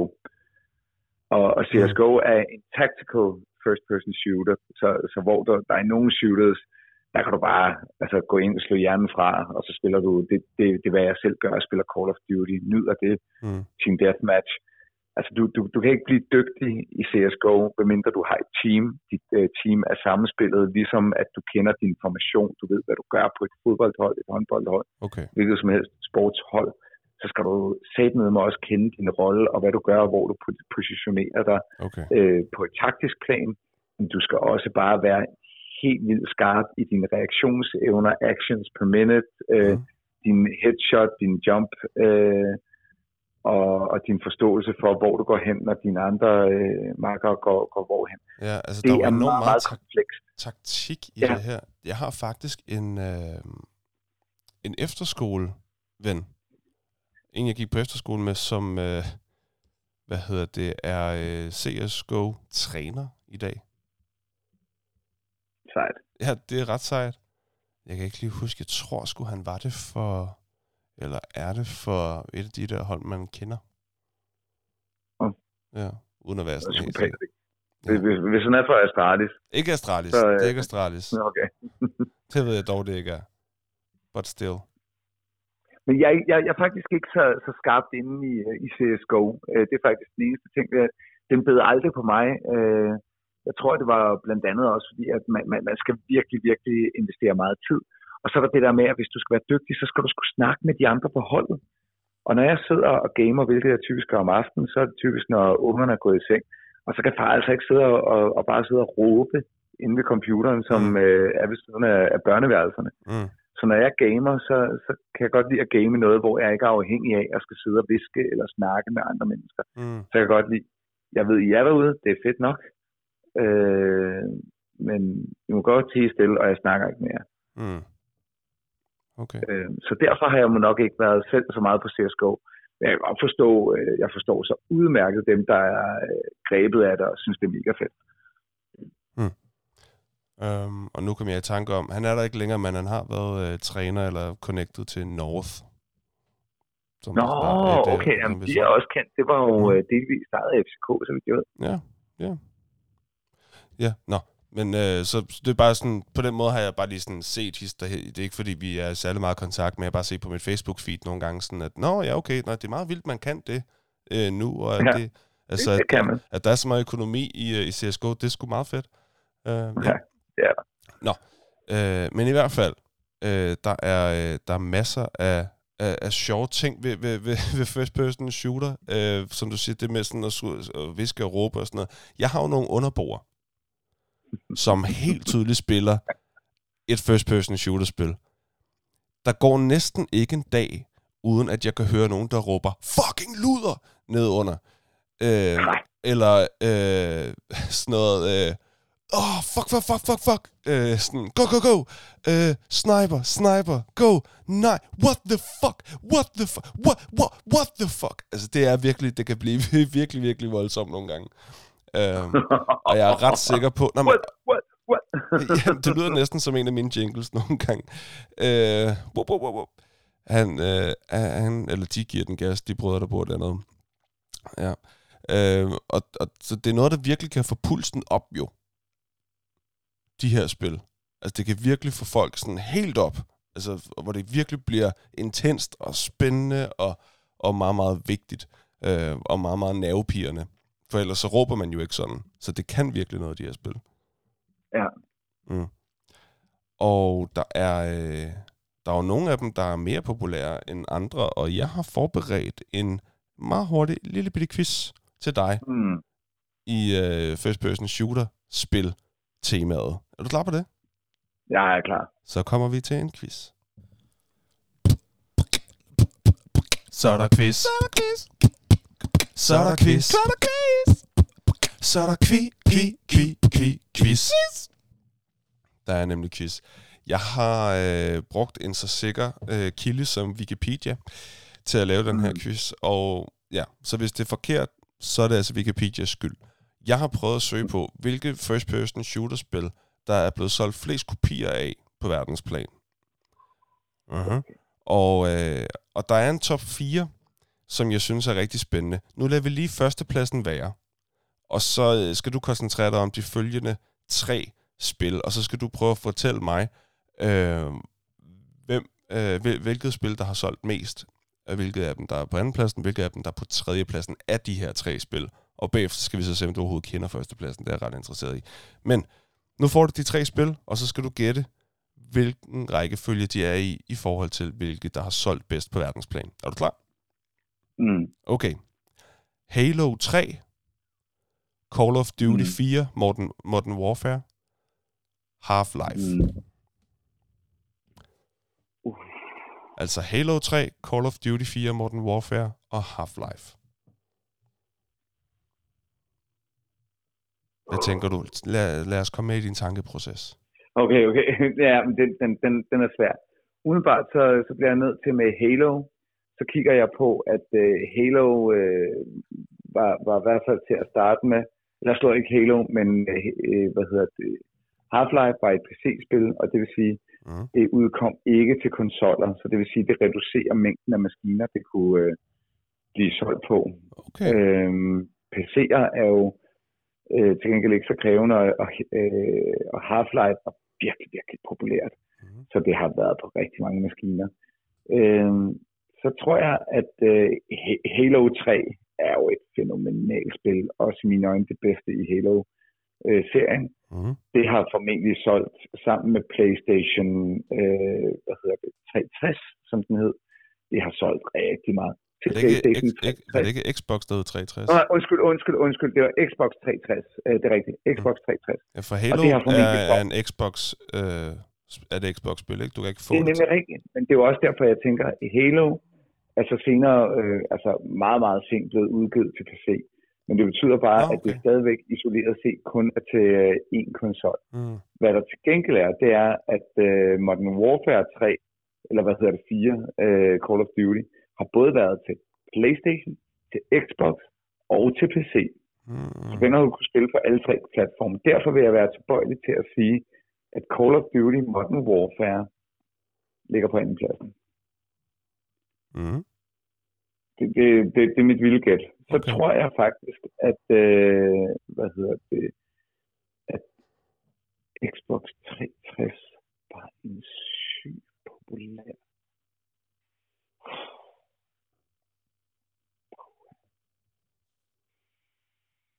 Nej, så siger jeg Half-Life øh, 2 på øh, tredjepladsen, og så Halo 3 på fjerdepladsen. Okay, øh, det var Half-Life 1'eren i øvrigt. Den har solgt bedre end, øh, end hvad der ellers har været udgivelse, åbenbart. Ja. Okay, så dit, dit gæt er Call of Duty 4 Modern Warfare øh, som den øverste, så Half-Life og så Halo 3. Ja. Okay. Det er øh, meget beklageligt at måtte spille denne tone. Nej. den er så fin. Øh, det er ikke rigtigt. Øh, du, havde, du havde den øverste rigtige. Call of Duty 4 Modern Warfare øh, er på øh, anden pladsen, øh, hvis vi okay. kigger på top 4. Og så er det altså Halo 3, der kommer øh, umiddelbart efter. Og så er der et lille stykke ned til Half-Life faktisk. Det er sådan, at Call of Duty 4 Modern Warfare ifølge den her øh, øh research-info fra Wikipedia har solgt øh, 15,7 millioner eksemplarer. Det var altså Call of Duty 4 Modern Warfare, der har solgt 15 millioner, 15,7 millioner. Og Halo 3 er umiddelbart efter med 15 millioner. Så det er, de ligger ret tæt. Ja. Øh, og så er der et godt stykke ned til Half-Life med 9,3 millioner. Okay. Det, der så bliver bonusspørgsmålet, det bliver, kan du bare nævne, hvad det bedst sælgende first-person shooter-spil er? Fordi andenpladsen, husk på, andenpladsen var på 15,7 millioner. Førstepladsen er 28,3 millioner. Så det er næsten dobbelt så meget som andenpladsen. Kender du det spil? Ved du, hvad det er? Jeg havde aldrig hørt om det.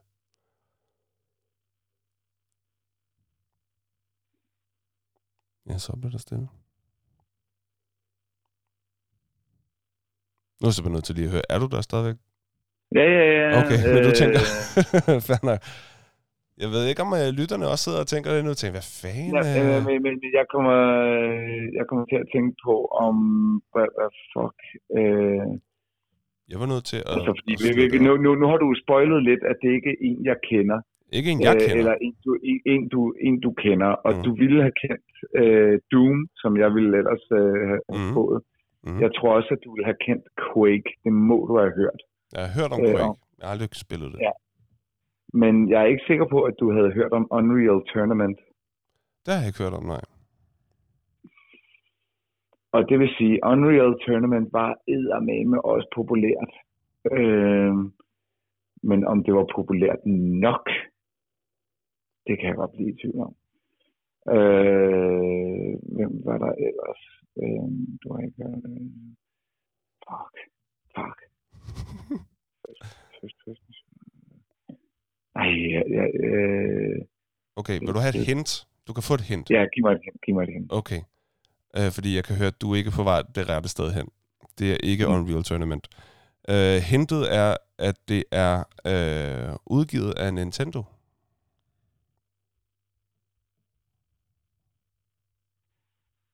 I uh. 1984. What? Mm-hmm. What? Så det, det, det 1984, der, der lavede de jo ikke engang, de lavede ikke engang Metroid på det der tidspunkt. Der står her oversat fra engelsk. Øh, titlen er et øh, videospil, der er lavet af lyspistoler fra 1984, udviklet og udgivet af Nintendo til Nintendo Entertainment System, videospilkonsollen og Nintendo. Okay, så er det Duck Hunt? Ja, det er så. Ja, det er så. Du kendte det godt. Og hvor, Ah, okay, okay, okay. Det er klart, selvfølgelig er et lyspistolspil et first person, og det... Det er det jo. Ja, ja, okay, det er fair nok, men, men det jo fordi Duck Hunt blev solgt sammen med, med Nintendo 8-bit, mm. øh, sådan så du havde et spil, du kunne bruge din lyspistol til. Mm. Så mange spil var der ikke, eller der udkom til den der lyspistol. Og det har bare været var, sygt populært, fordi det er næsten dobbelt så godt Men det var også skideskægt, det kan jeg bare sige. Det, det var skideskægt. Mm. Okay. Godt lavet. Du skød, du skød inder, som øh, en ja. hund skulle øh, ind og hente. Ja, det er det, det gik ud på. Bare. Det, det lyder meget sjovt. Men, men, men den der følelse af, at du stod med en pistol, du skød på skærmen, og mm. skærmen reagerede på, hvordan du skød, mm. det føltes helt fænomenalt. Mm. Det var mega skæg. Mega skæg. Og det har altså solgt 28,3 millioner eksemplarer, ifølge Wikipedia i hvert fald. Ja, Så øh, en gigantisk succes. Nu skal vi uh, simpelthen til at komme videre, så vi ikke uh, misser tiden ja. til allersidst. Jeg ved, du har en bagkant om, uh, hvad? Sådan noget ja. en halv times tid, 25 minutter måske. Ja. Øhm, så lad os, uh, lad os komme videre i uh, god ro og orden. Vi skal ind i det, der hedder lytternes visdom. Og uh, vil du ikke bare tage os igennem? Fordi uh, det handler om, hvad lytterne synes er uh, deres top 5 over first-person shooter-spil. Ja, og der, der kan vi se, den har sgu skabt uh, debat herinde. Mm.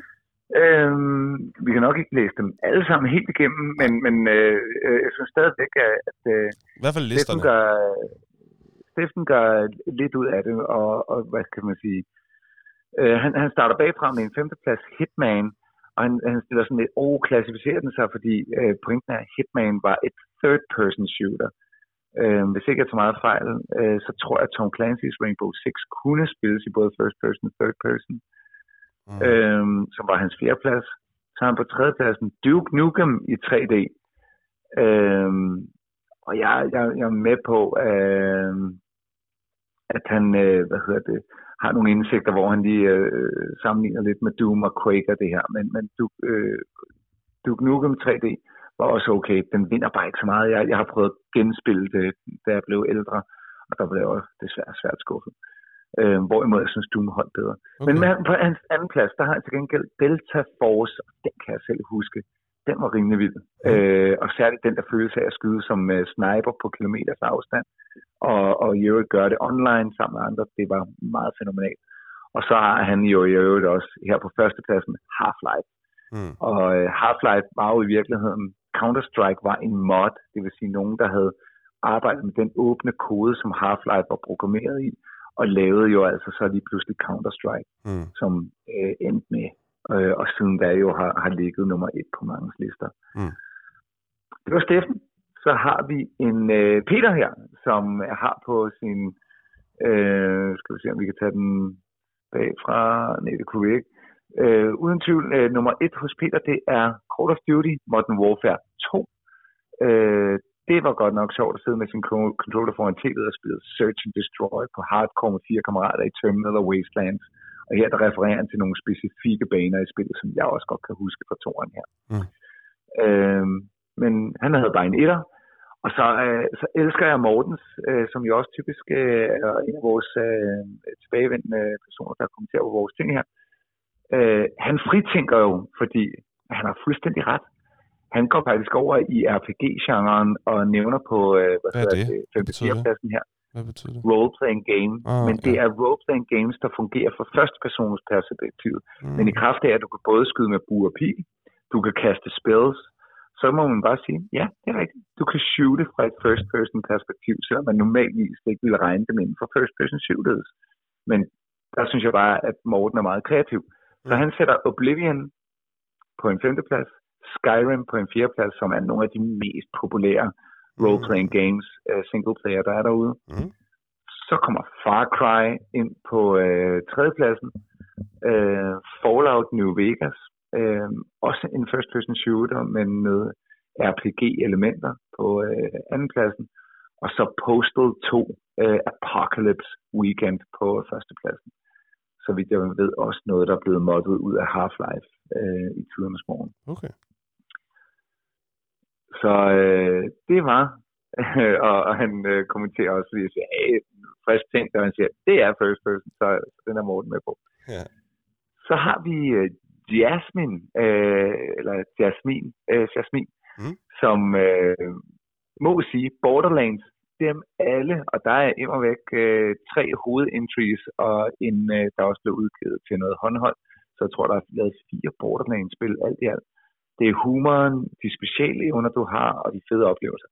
Faktisk var det her øh, en form for Borderlands, var en kombination af Diablo og, og ja. first person shooter. Okay. Øh, så det var sådan shooter, looter, kaldte man den. Okay. Fordi man hele tiden skal loote våben og få flere øh, mm. nye fede våben. Og så kan jeg se her, øh, spil, som kan frembringe nostalgiske følelser, det er Unreal Tournament. Og hun øh, skriver lige det her, som, som bare sådan, når du virkelig havde slået mange ihjel, så kom den med sådan en lyd, der sagde, Mama Monster Kill. øh, og det, er det der, det kommer fra? Det har jeg da hørt nogen sige sådan for sjov. Nå, okay, ja. Monster Kill. Ja, okay. Jamen, det, det er derfra. Det er derfra, okay. Øh, Jeps. Øh, så har vi uh, Annabelle, uh, vender tilbage. Hun har ikke uh, rigtig spillet shooters, men uh, deltager alligevel. Øh, og hun skriver oven i købet, ej, hvorfor tænkte jeg mig ikke om? Aner ikke om at skyde ender på NES, Space Invaders og Galaga tæller. Øh, hvad og så skriver jeg oven i købet hvad, hvad er et, NES? et år. Hvad er NES? Uh, Nintendo Entertainment System. Det er ah, Nintendo 8-bit-maskinen. Annabelle, jeg tror virkelig, den tæller. ja, fordi eftersom at uh, det er den, der er solgt mest, uh, så lad os bare sige, Duck Hunt gælder, Duck Hunt gælder. uh, Men du var ved at sige, du fik faktisk lige skrevet lidt. Ja. Ja. Og, og hvis jeg nu havde tænkt mig om, så kunne jeg måske på en rigtig, rigtig, rigtig god dag have regnet mig frem til. Så er der Sune. Mm. Der er bare ikke meget der. Øh, der bliver bare sagt Wolfenstein. Sådan. Øh, øh, ikke nogen specifik, bare Wolfenstein. Det er nok den første, han mener. Og så har vi øh. Rasmus, øh, som vender tilbage med, uh, man kommer ikke ud om klassikerne Doom og Castle Wolfenstein. Men ellers kan jeg godt lide Bioshock-spillene. Det er også en øh, first-person shooter-serie. Okay. Duke Nukem 3D, Far Cry 3, Counter-Strike. Og en øh, videre vil jeg gerne hurtigt nævne Postal 2, som også Morten tidligere nævnte. Ja. Øh, det skal man så ikke øh, spille, hvis der man er typen, der går ind for at cancele ting. Det er ret politisk ukorrekt. Så ved vi det. Så er der spoilet lige, eller hvad, lige disclaimet på den. Okay. Men det er vist nok meget populært spil. Øhm, og vi har lige en uh, debat om bare en Far Cry, men det, der er mange, der, der hæfter sig ved Far Cry 3 som måske det bedste Far Cry-spil, vi har haft. Okay. Så kommer Stefan på med uha, bedste spiloplevelse, klart The Last of Us 1 og 2. Øh, vild historie og en stemning, der gør mig længst tilbage til spillet. Men der er jeg spændt på, fordi jeg, jeg husker altså The Last of Us ikke som en first person. Er det ikke en third person? Jeg mener helt bestemt, det er en third person shooter. Ja, okay. Og det er jo ikke, fordi jeg på den måde vil rette på vores øh, lyttere, øh, men, men ellers vil jeg bare sige, Altså, Ste- Stefan, du, du har flere gange nævnt, at, øh, at, at nørder jo har det med at rette på hinanden, når man bare ser det Ja, som, som venlighed, at det, er, det er ikke Som ondt med. det er ikke ondt min. Nej, nej. Øh, men Last of Us øh, er formentlig, hvis vi havde et third person shooter Mm. øh, øh, afsnit, så kunne vi måske tage den derhen. Men på femtepladsen, Call of Duty øh, World War øh, 2 er Okay. på. Ja. Øh, en særlig udgave af Call of Duty, som var i 2. verdenskrig. Og så øh, Half-Life 1 på fjerdepladsen, Half-Life 2 på tredjepladsen, Last of Us 2 på andenpladsen, og Last of Us 1 på førstepladsen. Så det, øh, Som er det er nogle af fænomenale de spil. Det er slet ikke Ja. det. Det er nogle af de helt store franchises, som er på Stefans øh, liste. Mhm. Så hopper vi videre til øh, Kasper, som har på femtepladsen Overwatch. Mhm. På fjerdepladsen Call of Duty Modern Warfare 3.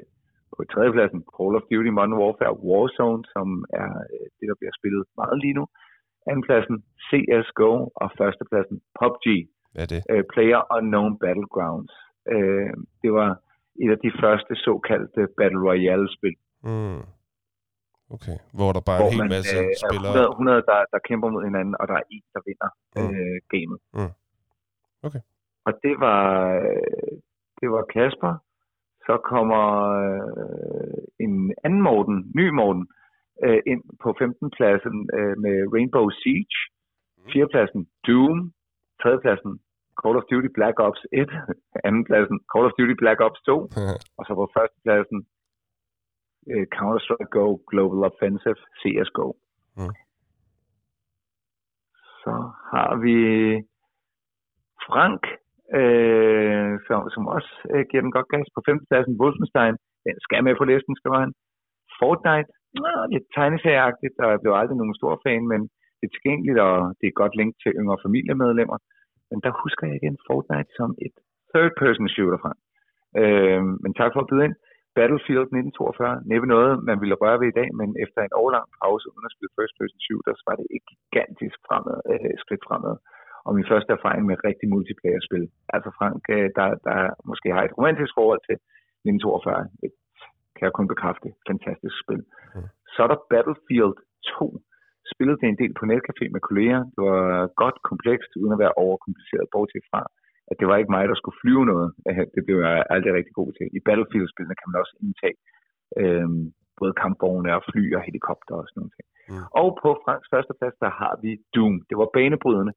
Og så nævner han ovenikøbet i Netflix-serien Score, der er der faktisk noget i retning af et halvt afsnit om Doom. Mm. Og var især glad for den Alien mod, som nogen havde lavet.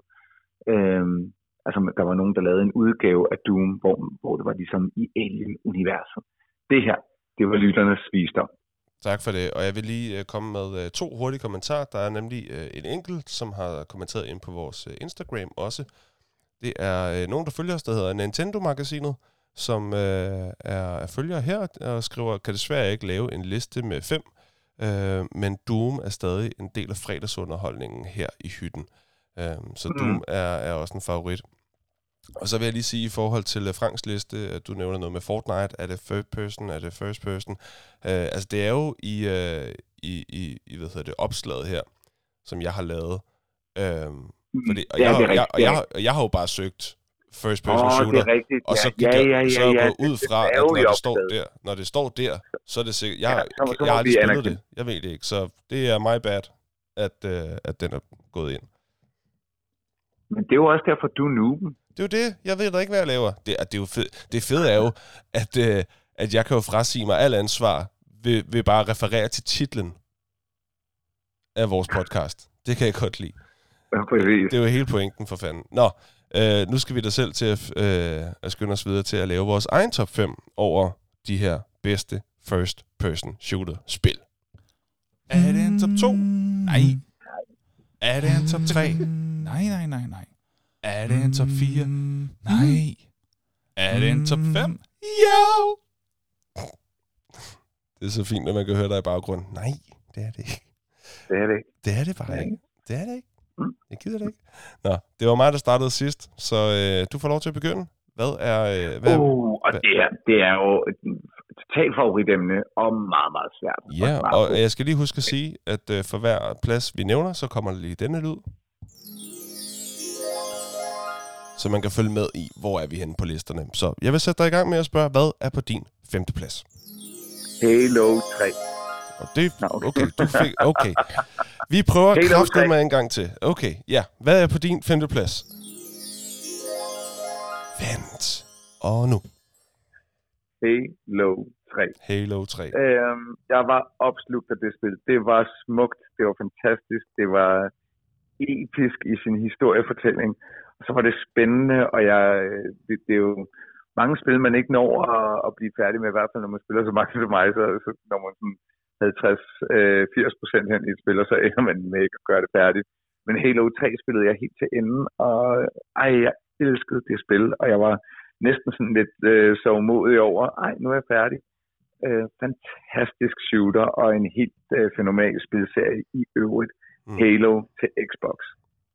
Sådan. Min femte plads, det er... Sniper Ghost Warrior.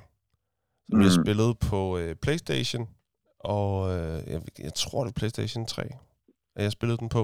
Jeg kan altid bedst lide at spille sniperen. Jeg elsker sniper-rollen. Det er altid den, jeg indtager, hvis jeg kan, i et, øh, Og, i og et jeg skudspil. hader også, jeg hader også sniper. Er det rigtigt? Vi vil være et godt team så. Så kan du øh, fyre den af, og du kan bare løbe, og så øh, plukker jeg på, på afstand alle dem, du ikke selv når at se. Ej, vi vil være et godt team, du. Men jeg elsker sniper-spil, øh, spil, og jeg øh, har rigtig svært ved at finde gode sniperspil. De, øh, de, de, der er ikke særlig mange, der er gode, synes jeg, af dem, jeg har prøvet i hvert fald. Men Sniper Ghost Warrior, det var fedt. Det er min femte plads. Hvad er din fjerde plads? Min fjerdeplads, det er, hold kæft, hvor jeg spillet meget, Titanfall 2. Okay, Titanfall 2. Ja. Etteren var god, Titanfall 2 bedre. Var det Titans Øhm, Fall eller Titan? Det var så, det var så Titanfall. Okay. Øh, det der var i det, det var, at det var både first person shooter, Mm. og så kunne du påkalde, når du så havde opsparet øh, ved at have, have skudt og klaret dig og sådan noget, så kunne du opspare energi nok til at påkalde en mech warrior fra himlen. Det er i navnet Titanfall. Så Mm. hoppede du ind i din mech warrior, så kunne du lave forskellige ting i din mech warrior, som var super overpowered, men ikke så overpowered, at man ikke stadig kunne besejre den, sådan, hvis du stadig bare var sådan en fodsoldat. Altså, jeg forstår stadig ikke. Øh, Apex Legends, som øh, også er et first-person shooter, foregår i Titanfall-universet, men uden Titans, og det har jeg aldrig forstået. Jeg venter, venter, venter, venter, venter bare på, at vi kan få en Titanfall 3. Fantastisk spil. Okay. Min fjerde plads, det er... Delta Force Black Hawk Down. Det var et øh, spil, jeg spillede på øh, PC. Da jeg var, altså, det er en meget nostalgisk liste. Jeg spiller ikke skide meget det her længere. Det var meget noget, jeg gjorde, da jeg var øh, ja, start teenager, præ-teenager. Det var der, jeg virkelig synes, at det var grineren. Øh, og der spillede jeg meget Delta Force Black Hawk Down. Jeg synes, det var et rigtig godt spil. Det fungerede godt, og det var øh, ret nemt at styre Øh, men det kunne sagtens blive udfordrende at løse missionerne, fordi modstanden var god, men det var ikke fordi, man ikke selv kunne styre sin egen. Sådan noget kan jeg godt lide. Mm. Øh, så Delta Force Black Hawk Down, dejligt spil. Bring Back Memories. Hvad er din tredje plads?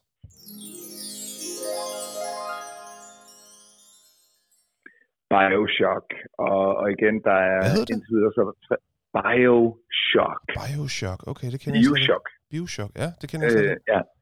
Øhm, og, og jeg ved godt, at der kommer jeg måske op og, og danse med nogen. Altså, jeg synes jo, at træeren var klart den fedeste, den der hedder Bioshock Infinite. Mm. Øh, men alle Bioshock-spillene var mega fede. Altså, som i mega fede. Mm. Øh, det var single player, så du spillede ikke sammen med, med andre, men du fik bare fortalt en mega spændende historie samtidig. Øh, med at de bare havde skabt et smukt og spændende og altså fuldstændig engagerende univers, og så kunne man ovenikøbet have sådan nogle abilities, Udover at man kunne skyde med våben, så kunne du også, så havde du sådan nogle specials, øh, altså nærmest som en form for magi, mm. øh, som du kunne unleash over øh, øh, modstanderne på banen. Det var mega fedt. Bioshock Infinite. Sådan. Min tredje plads er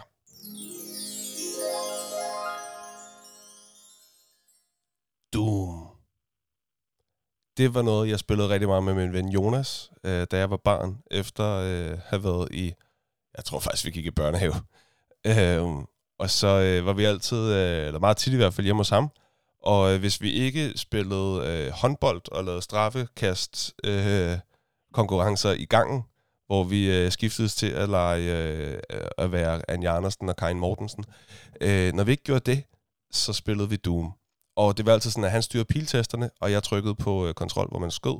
Så jeg var ham, der havde øh, kontrol, hvad hedder det, øh, kontrol over at skyde, og det var så ham, der sigtede og bevægede sig rundt. Så vi var to om at spille noget, man virkelig skulle være en om at spille. Men vi hyggede os rigtig godt med det. Jeg havde en knap, jeg skulle trykke på, hver gang der kom et monster, og det var fremragende. Men det er også federe, end bare at sidde og kigge på. Ja, men helt sikkert. Det er jo super kedeligt at kigge på nogen, der spiller. Øh, I hvert fald, når man gerne vil være med selv, og selv vil prøve. Ja. ja. Så det hyggede vi os rigtig godt med. Det spillede jeg rigtig meget. Det, det var sgu gode, øh, gode tider. Doom, det er min tredje plads. Hvad er din anden plads?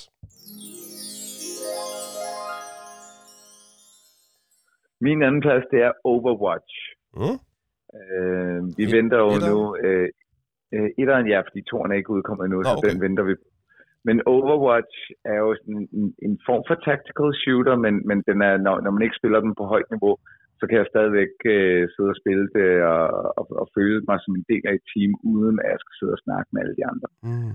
Og, og der vælger du en hero, som har øh, 1 til 2 til 3 special abilities, og så et særligt våben. Så du kan ikke samle nye eller forskellige våben op.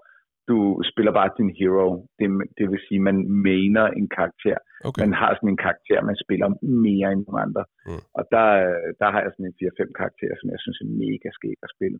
Okay. Og der er stadigvæk øh, masser, der spiller det, så det er ikke svært at finde en server. Det synes jeg er skægt. Overwatch. Sådan. Det er din anden plads. Her kommer min anden plads.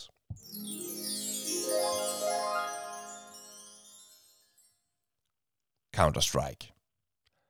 Mm. Det er fra øh, tiden på netcaféerne, hvor man øh, sad med sine venner og, øh, og spillede. Øh, og fra dengang man havde LAN parties og, og spillede med sine venner. Det er, igen, det er fra teenageårene. Det hyggede vi os med. Øh, jeg spillede en gang med, med nogle kammerater. Jeg måtte ikke have det derhjemme for mine øh, forældre, øh, særligt min far. Øh, det ville han ikke have, fordi så ville jeg bruge al min tid på det. Og det har han nok ret i. Øh, så det er sådan set fint nok. Men, øh, men Counter-Strike, det, det nød jeg meget at spille. Jeg synes, det var sjovt, og jeg prøvede altid at... Øh, og det var der mange, der ikke kunne lide. Jeg kan jo bedst lide at være sniper. Så jeg sad og, jeg tror det er det campe, det hedder. Øh, mm. Når man bare sidder og venter. Og var sådan, jamen, I kan da spille på jeres måde. Det vil jeg da skide på. Altså, altså, det handler om at vinde, og hvis det er sådan, jeg kan vinde, så er det sådan, jeg gør. Øh, så, må I, så må I jo gøre det samme, så må vi se, hvem der kommer ud først. Nå, men i hvert fald, jeg, øh, jeg, jeg spillede altid på den måde, og, og var ret god øh, til den del af det, selvom der var mange, der synes, det var en nederen måde at spille på. Men jeg nød det meget, jeg hyggede mig rigtig godt med det. Øh, så Counter-Strike, det er min anden plads. Hvad er din første plads? Det er jeg spændt på. Altså, den, den, den, den er super svær, men, men øh, jeg, jeg, jeg kan bare sige, som overskrift, så hedder det Call of Duty. Øh, pointen er bare, at øh, Modern Warfare-serien, øh, da den udkom første gang, det vil sige 2'eren, 3'eren og 4'eren, øh, der synes jeg, hver ny entry i den serie gjorde det bare federe og federe, samtidig med, at det bare var nyt, og så havde grafikken lige fået en, en nyk op.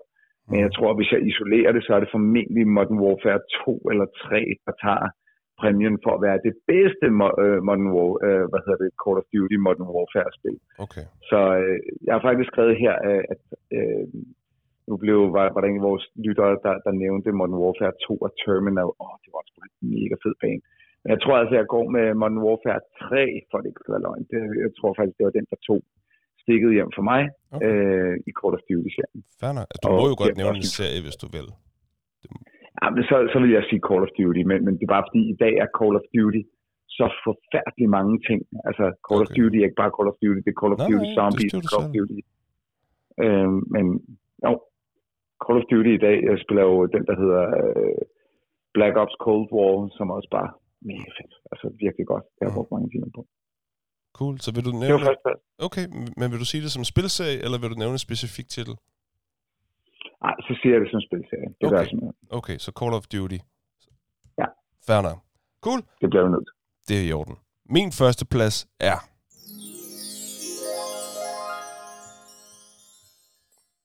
Verdens bedste first-person shooter-spil nogensinde. Delta Force Land Warrior. Åh, oh, hvor var det fedt. Men det er også fordi, det var sådan min første kærlighed til den spilgenre rigtig. Uh, jeg fik det, da jeg var 11-12 år eller sådan noget. Og jeg kan huske, at jeg vækkede min mor en lørdag formiddag, og sådan, mor, sådan skubbede hende forsigtigt.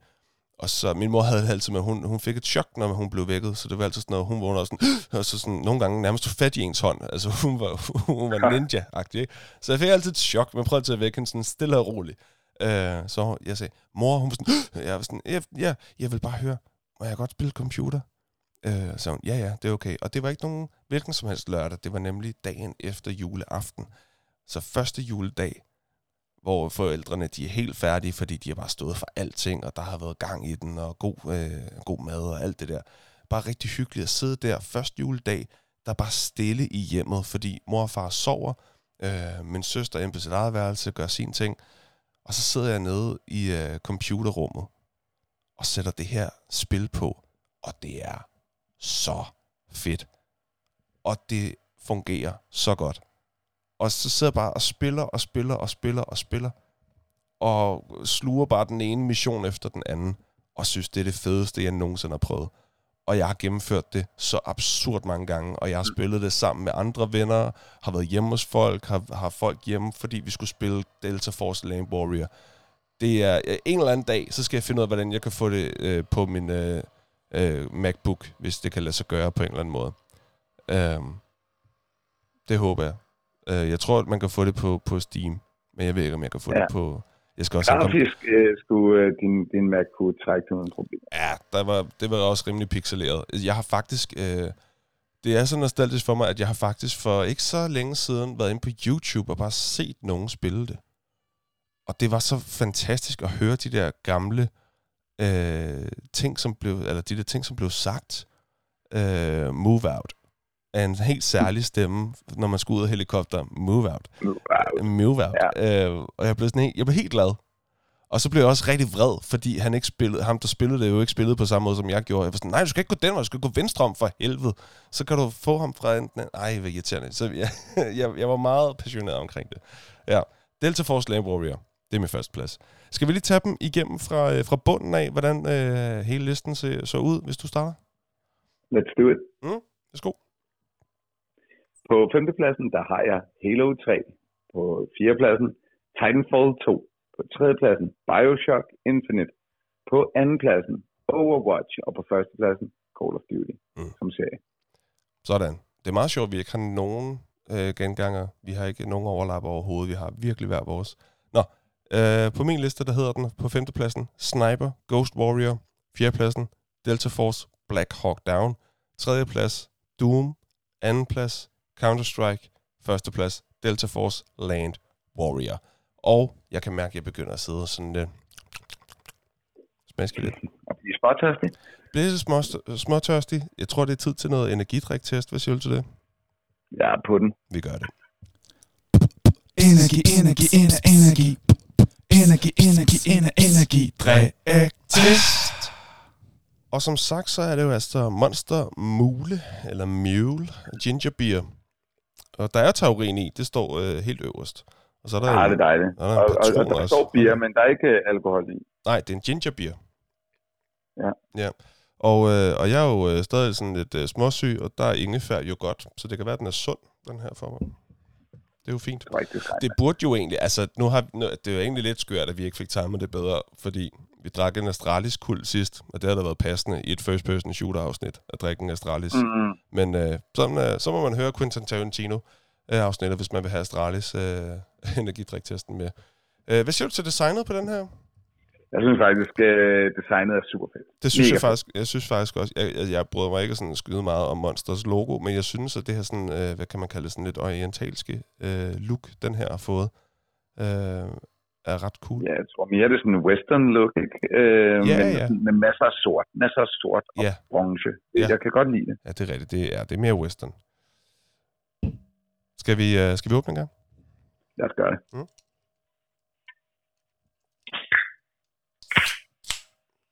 Sådan der.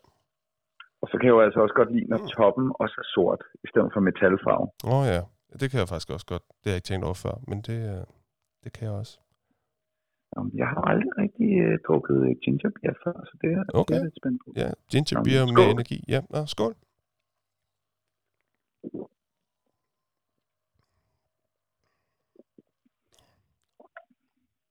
Det er faktisk overhovedet ikke tosset, det her. Nej, det er ikke tosset. Det, det, det er sgu da mange gange. Ja, det er ikke dårligt, og jeg kan ovenikøbet sige, at øh, altså jeg, jeg, jeg kan jo virkelig godt lide meget, meget stærk ingefær. Den, den har en fin smag af ingefær, men den er sådan Diskret, fin, men den er der. sol, sodavandsagtig. Ja. Øhm, Ja, den er sgu meget god. jeg vil faktisk sige, øh, jeg, øh, ikke fordi man skal opfordres til den slags, vel, øh, til, til, hvis vi har unge lytter i med os. Nej. Jeg ovenikøbet sige, at man kunne godt mixe den her med noget alkohol, og, og det kunne gå hen og smage godt. Ja. Altså, hvis vi på et tidspunkt skal have en drink inde på Bibi Bar, altså det... så kunne det godt Vi, være... vi er jo, øh, jeg, jeg vil jo ikke, øh, men, men, men vi er jo... Øh, Hvis der skal være en jeg, jeg vil, the nerd and the noob drink. ja, kan jeg få en nerd and the noob? Ja, yeah. de hedder jo alle sammen noget derinde. Det er nogle meget sjove navne, de har. Deres Ja. drinks. Og, og afhængig af, hvor meget alkohol der er i drinken, så um, drikker du en level 1, 2 eller 3 drink. Det kan jeg godt. Mm. Men, øh, vi, øh, men- det, det, det kunne godt være med, at vi, vi, vi skal snakke med, øh, med Christoffer derinde om, øh, om muligheden for at lave en, øh, en nørden og nuben drink. Jeg er ikke sikker på, at jeg er låst helt fast på, at det skal være en Monster Mule, der skal i. ej, det er heller ikke, men jeg synes, men jeg synes, det er en god idé, at, men det er en virkelig sjov idé, at der skal være masser af energidrik i. Ja. Ja, det, det, det, det må der skulle. En nørden nuben er en øh, energidrik alkohol øh, holdig Ja. drink, ikke? Jo, jo. Sådan må det være. Ja. Mm. Det her, det er jeg okay med. Det er okay med. Ja, det kan også være, at vi skal have to. Hvis vi kan gå så langt, så kan vi sige en uh, The Nerd, det som er din favorit energidrik, og The Noob, så er det med min. Uh, ja. Mm. Og nu vil vi have fuck med deres varelager. Det er måske også lidt voldsomt. så, skal I bare indkøbe en masse stater, fordi så... Ja, som ingen køber. Ja, Jeg kan godt lide pineapple, et eller andet. ja, det er faktisk den, jeg bedst kan lide. Ja. Nå, øh, jeg hvor mange sige, sige, jeg, dåser vil du sige? langt som... Øh, nå, men jeg, jeg, jeg stikker simpelthen den her øh, fire. Det gør jeg også. Det er okay. Det, det, den, den, er, den er sgu meget god. Det er ærgerligt, at man ikke kan få den nogen steder. Men Det passer ikke. Du har fundet en Føtex. Ja, okay, men udover Føtex, bagerst på hylden, bag, bag ved de andre. Det var faktisk sådan, jeg fandt den. Fordi den stod... Den, ja, øh, ja, sådan er det. Men øh, nu skal vi også videre. Vi er videre. Vi skal til nogle øh, fun facts. Fun, Yep. fun, fun, fun, fun, fun. Facts. Og jeg har faktisk fundet et enkelt, så må jeg komme med den, og så kan du øh, fyre den med, med, med dem, jeg ved, du har. Øh, jeg har ikke selv tjekket det her, men øh, nu har jeg jo bare lige slået, øh, slået op på Google og sagde, okay, kunne man finde noget interessant? Jeg har en enkelt om CSGO. at øh, man kan ikke se sin egen skygge i øh, in-game. Det var en fun fact. Ja, ja. Vidste du det? Har, du, har du nogensinde tænkt over det? Nej, men det kan man så tænke over. Og Ja, hvis det er forkert, så kan man lige så kan man skrive ret os. Men øh, det var mit fun fact. Hvad har du? Så har jeg, at, øh, at hvad hedder det, Wolfenstein er refereret til som værende dem, der øh, definerede genren first-person shooter. Men det var ikke det første first-person shooter-spil. Mm. Det var nemlig Hover Tank 3D. Det har jeg fundet ud af. Mm. Så øh, det var en lille fun fact der. Så kan jeg også fortælle, at Wolfenstein var heller ikke det første Wolfenstein-spil. Der var faktisk øh, et spil, der hed øh, fra 1981, det vil sige 11 år før, til Apple II-maskinen, der hed Castle Wolfenstein. Det var sådan et øh, åbenbart et øh, meget øh, lavtempo strategisk puzzle game, Okay. Hvor man skulle outsmarte øh, sådan nogle øh, Okay. øh, nazivagter. Men der var altså Wolfenstein, der øh, udkom 11 år før, men altså ikke et 3D-spil. Nej, okay. Og så skulle Wolfenstein 3D øh, faktisk til at starte med slet ikke have heddet Wolfenstein 3D. Det skulle have heddet It's Green and Pest. Okay. så det var, øh, og så har jeg, jeg synes også, Og den danske en, øh, oversættelse vil naturligvis være halløj med nazister. ja, halløj, men jeg synes, det ikke løgn. Og så har jeg en Doom fun fact, og Mhm. det er, at øh, faktisk så var det meningen, at Doom skulle have startet som en, øh, en alien øh, computerspil, altså i alien-universet. Men der var lidt problemer med rettigheder og, øh, og, og sådan nogle ting. Øh, plus at øh, udviklerne de tænkte, ah, at lave det i alien-universet, så låser vi os for meget fast på bestemte monstre og sådan noget, så vi kan ikke være så kreative, som hvis vi laver noget selv. Men, men det var faktisk ideen, at det skulle have været et Alien game, og ikke et Doom game. Nå, okay. Så senere, så var der så nogen, som jeg også talte om, og Frank også var inde på her, så kom der et Alien mod, det vil sige nogen, der, der Mm. brugte motoren fra Doom til at lave et Alien game med. Øh, Det kom så først senere. Mm. Okay. Og øh, så var der den sidste, som jeg kom til at dele i øh, tidligere, og det var, at øh, Mm. Doom var installeret på øh, flere øh, maskiner end Windows 95 Ja. i 1995. Det er rimelig vanvittigt. Ja, og det var jo fordi, det var et uh, DOS-spil, så du kunne spille Doom uden Windows. Mm. Alright. Det var fun fact. Det var fun factsene. Og nu skal vi videre til øh, noget af det sidste, nemlig den hurtige anbefaling. En hurtig anbefaling. Og der kigger jeg lige inde på Facebook, at der har vi, øh, hvad hedder det, øh, øh, lad os se, vi har tre i dag, den her gang. Der er Martin, som øh, skriver øh, kortspillet Set, altså øh, S-E-T, altså man skal have nogle sæt. Det er underholdende og træner hjernemusklen, så hvis man er til kortspil, så kan man jo altså lige kaste sig over sæt. Så er der Annabelle, som øh, anbefaler Det levende slot af, nu håber jeg, at jeg kan udtale det nogenlunde rigtigt, Hayao Misa, Miyazaki. Hayao Miyazaki. Hvis man godt kan lide øh, eventyrlig anime, hvor både store og små kan se med. Syv år, siger DVD'en. Det var min første Hayao Miyazaki, og den gav mig lyst til at se resten. Er dog ikke helt i mål endnu. Ved ikke, om den stadig er på DR eller Netflix. Har, selv, har den selv på DVD. Øhm, og så er der øh, Morten, som anbefaler et øh, escape room brætspil, der hedder Exit. Så øh, Mm. det kan man øh, prøve. Jeg kan se, at du faktisk har været inde og sige, at det vil du gerne Ja, spille. er fordi, jeg, har, jeg har faktisk kigget på og, og været ved at købe det der Exit-spil. Det har jeg været ved at købe nogle gange. Så var jeg lige lidt nysgerrig på det. Mm. Okay. Uh, og man kan åbenbart også spille det one-player, uh, men det Mm. er nok sjovt Mm. flere. Men uh, Højst sandsynligt. Ja. ja. Men ja, det er sådan noget, man kan spille én gang. Så det kunne godt være, at man lige skulle være flere om det. Ja. Hvad vil du anbefale den her uge? Det ligger jeg helt fast, øh, hvad, hvad man måske kunne øh, fornemme, da vi snakkede om siden sidst. Mm. Øh, jeg er i hvert fald der, hvor at jeg på baggrund af de her et sted mellem to og tre timer, jeg har spillet nu i Ghost of Tsushima, Mm. øh, det bliver min anbefaling for, for den her uge. Øh, fremstår helt fænomenalt. Jeg er svært op at køre over det. Mm. Så det bliver min anbefaling, Ghost of Tsushima. Sådan.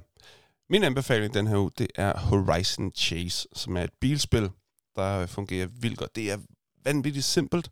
Øh, det er til, i hvert fald til Playstation. Jeg ved ikke, om det også er til andre øh, konsoller, eventuelt PC. I don't know. Men i hvert fald på Playstation. For noget tid siden, der var det sådan øh, Game of the Month eller et eller andet. Det var sådan en, man kunne få, øh, øh kunne downloade gratis den måned. Jeg kan ikke huske, hvad det hedder. Hed det ikke, hed, jeg, måske hed det Game of the Month. I hvert fald. Øh, Jo. og så det kunne man downloade gratis, og det gjorde jeg så, og det er voldsomt godt. Det er virkelig, virkelig godt. Og da vi to var inde på Bibibbar sidst, der kan jeg huske, at øh, du var ret imponeret over, hvor, øh, hvor relativt god jeg var til øh, et bilspil, der var meget svært. Ja. Øh, og det er altså fordi, jeg har spillet Horizon Chase. Så mine reflekser er blevet øh, skærpet af det. Det er virkelig sjovt. Øh, så det skal man spille. Horizon Chase. Øh, meget simpelt. Øh, rigtig godt. Øh, stor anbefaling. Og så skal vi finde ud af, hvad der skal ske næste gang. Næste gang, der taler vi om det her, som vi siger lige om lidt. Uh. Ja. Hvad skal øh, i dysten øh, næste gang, tænker du? Har du nogle forslag? Uh, øh, ja, men, men, men øh, nu vil jeg jo ikke sige nogle af de ting, jeg, jeg, jeg har sagt før. Altså, jeg, jeg, jeg, jeg, jeg synes øh, helt sikkert, det kunne være fedt at, at kigge på øh, rollespil til computer. Okay, ja. Rollespil. Øh, ja, øh, eller RPG, role-playing games. Mm. Det synes jeg kunne være interessant. Øh, Det synes jeg også, men jeg tænker bare for sådan at mixe det op, om, om vi skal finde noget andet end noget spil. Ja, men, men, men, men så er der jo der, nu, nu er det jo lige blevet offentliggjort for kort tid siden, at uh, Expendables 4 kommer ud. Vi, vi kan jo godt begynde at zoome ind på nogle ting. Nu har vi haft øh, Mm. 80'er-film. Øh, spørgsmålet er, om man kunne sige, øh, altså, actionfilm fra en periode. Øh, Har vi haft 80? Nå ja, vi har 80'er film, ja. Jeg tænker 90'er film. Det har vi også haft, ja. Vi kan godt Ja, tage en ny men- men- periode. Eller en genre. Nå, det også. Nå, nullerne. Nullerne.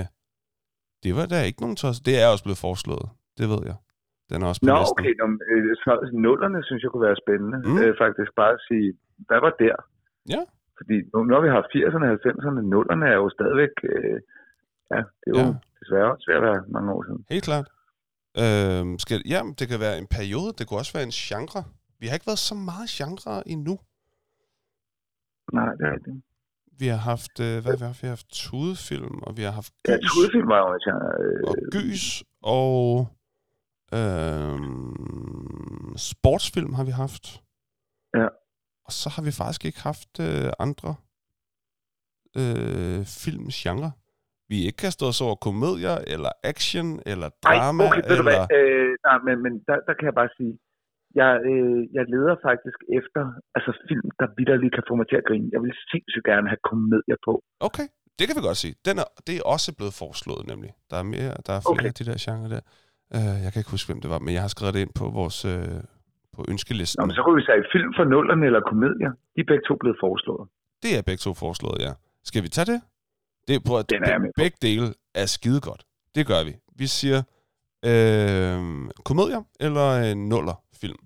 Og så Ja. øh, bliver det lagt op på søndag som en dyst om, hvad man helst vil have et afsnit om. Så kan man gå ind og stemme på på Facebook og på Instagram. Nice. Har du noget på uh, Fatte Rabbit? Det har jeg ikke. Nej, jamen altså, så skal vi jo have lavet en outro, og det er det, er du er ved at være eksperten i. Jeg skal til at have lavet et eller andet sådan øh, underlæggende, jeg kan sætte på, og så kan du begynde at takke af, så du ikke bare gør det a cappella. Det, det er simpelthen, jeg husker at gøre til næste gang. Det kunne være sjovt. Men for Okay, nu, ja. vil du tage den, den sidste a cappella?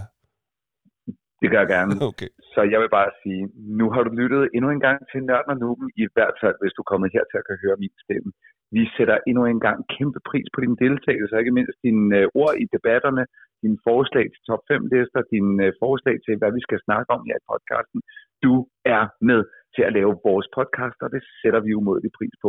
Hvad vi også sætter pris på, det er selvfølgelig, hvis du går ind og laver en, øh, lægger en anmeldelse, trykker på nogle stjerner, Mm. liker, deler, kommenterer, eller siger til venner og bekendte, hey, halløj, har du prøvet at høre øh, Nørden Nuben? Det er den vildeste podcast, det er den bedste, jeg nogensinde har hørt. Hvis du tænker, det er dig, så skal du ikke holde dig tilbage. Vi kommer ikke til at blive ked af det.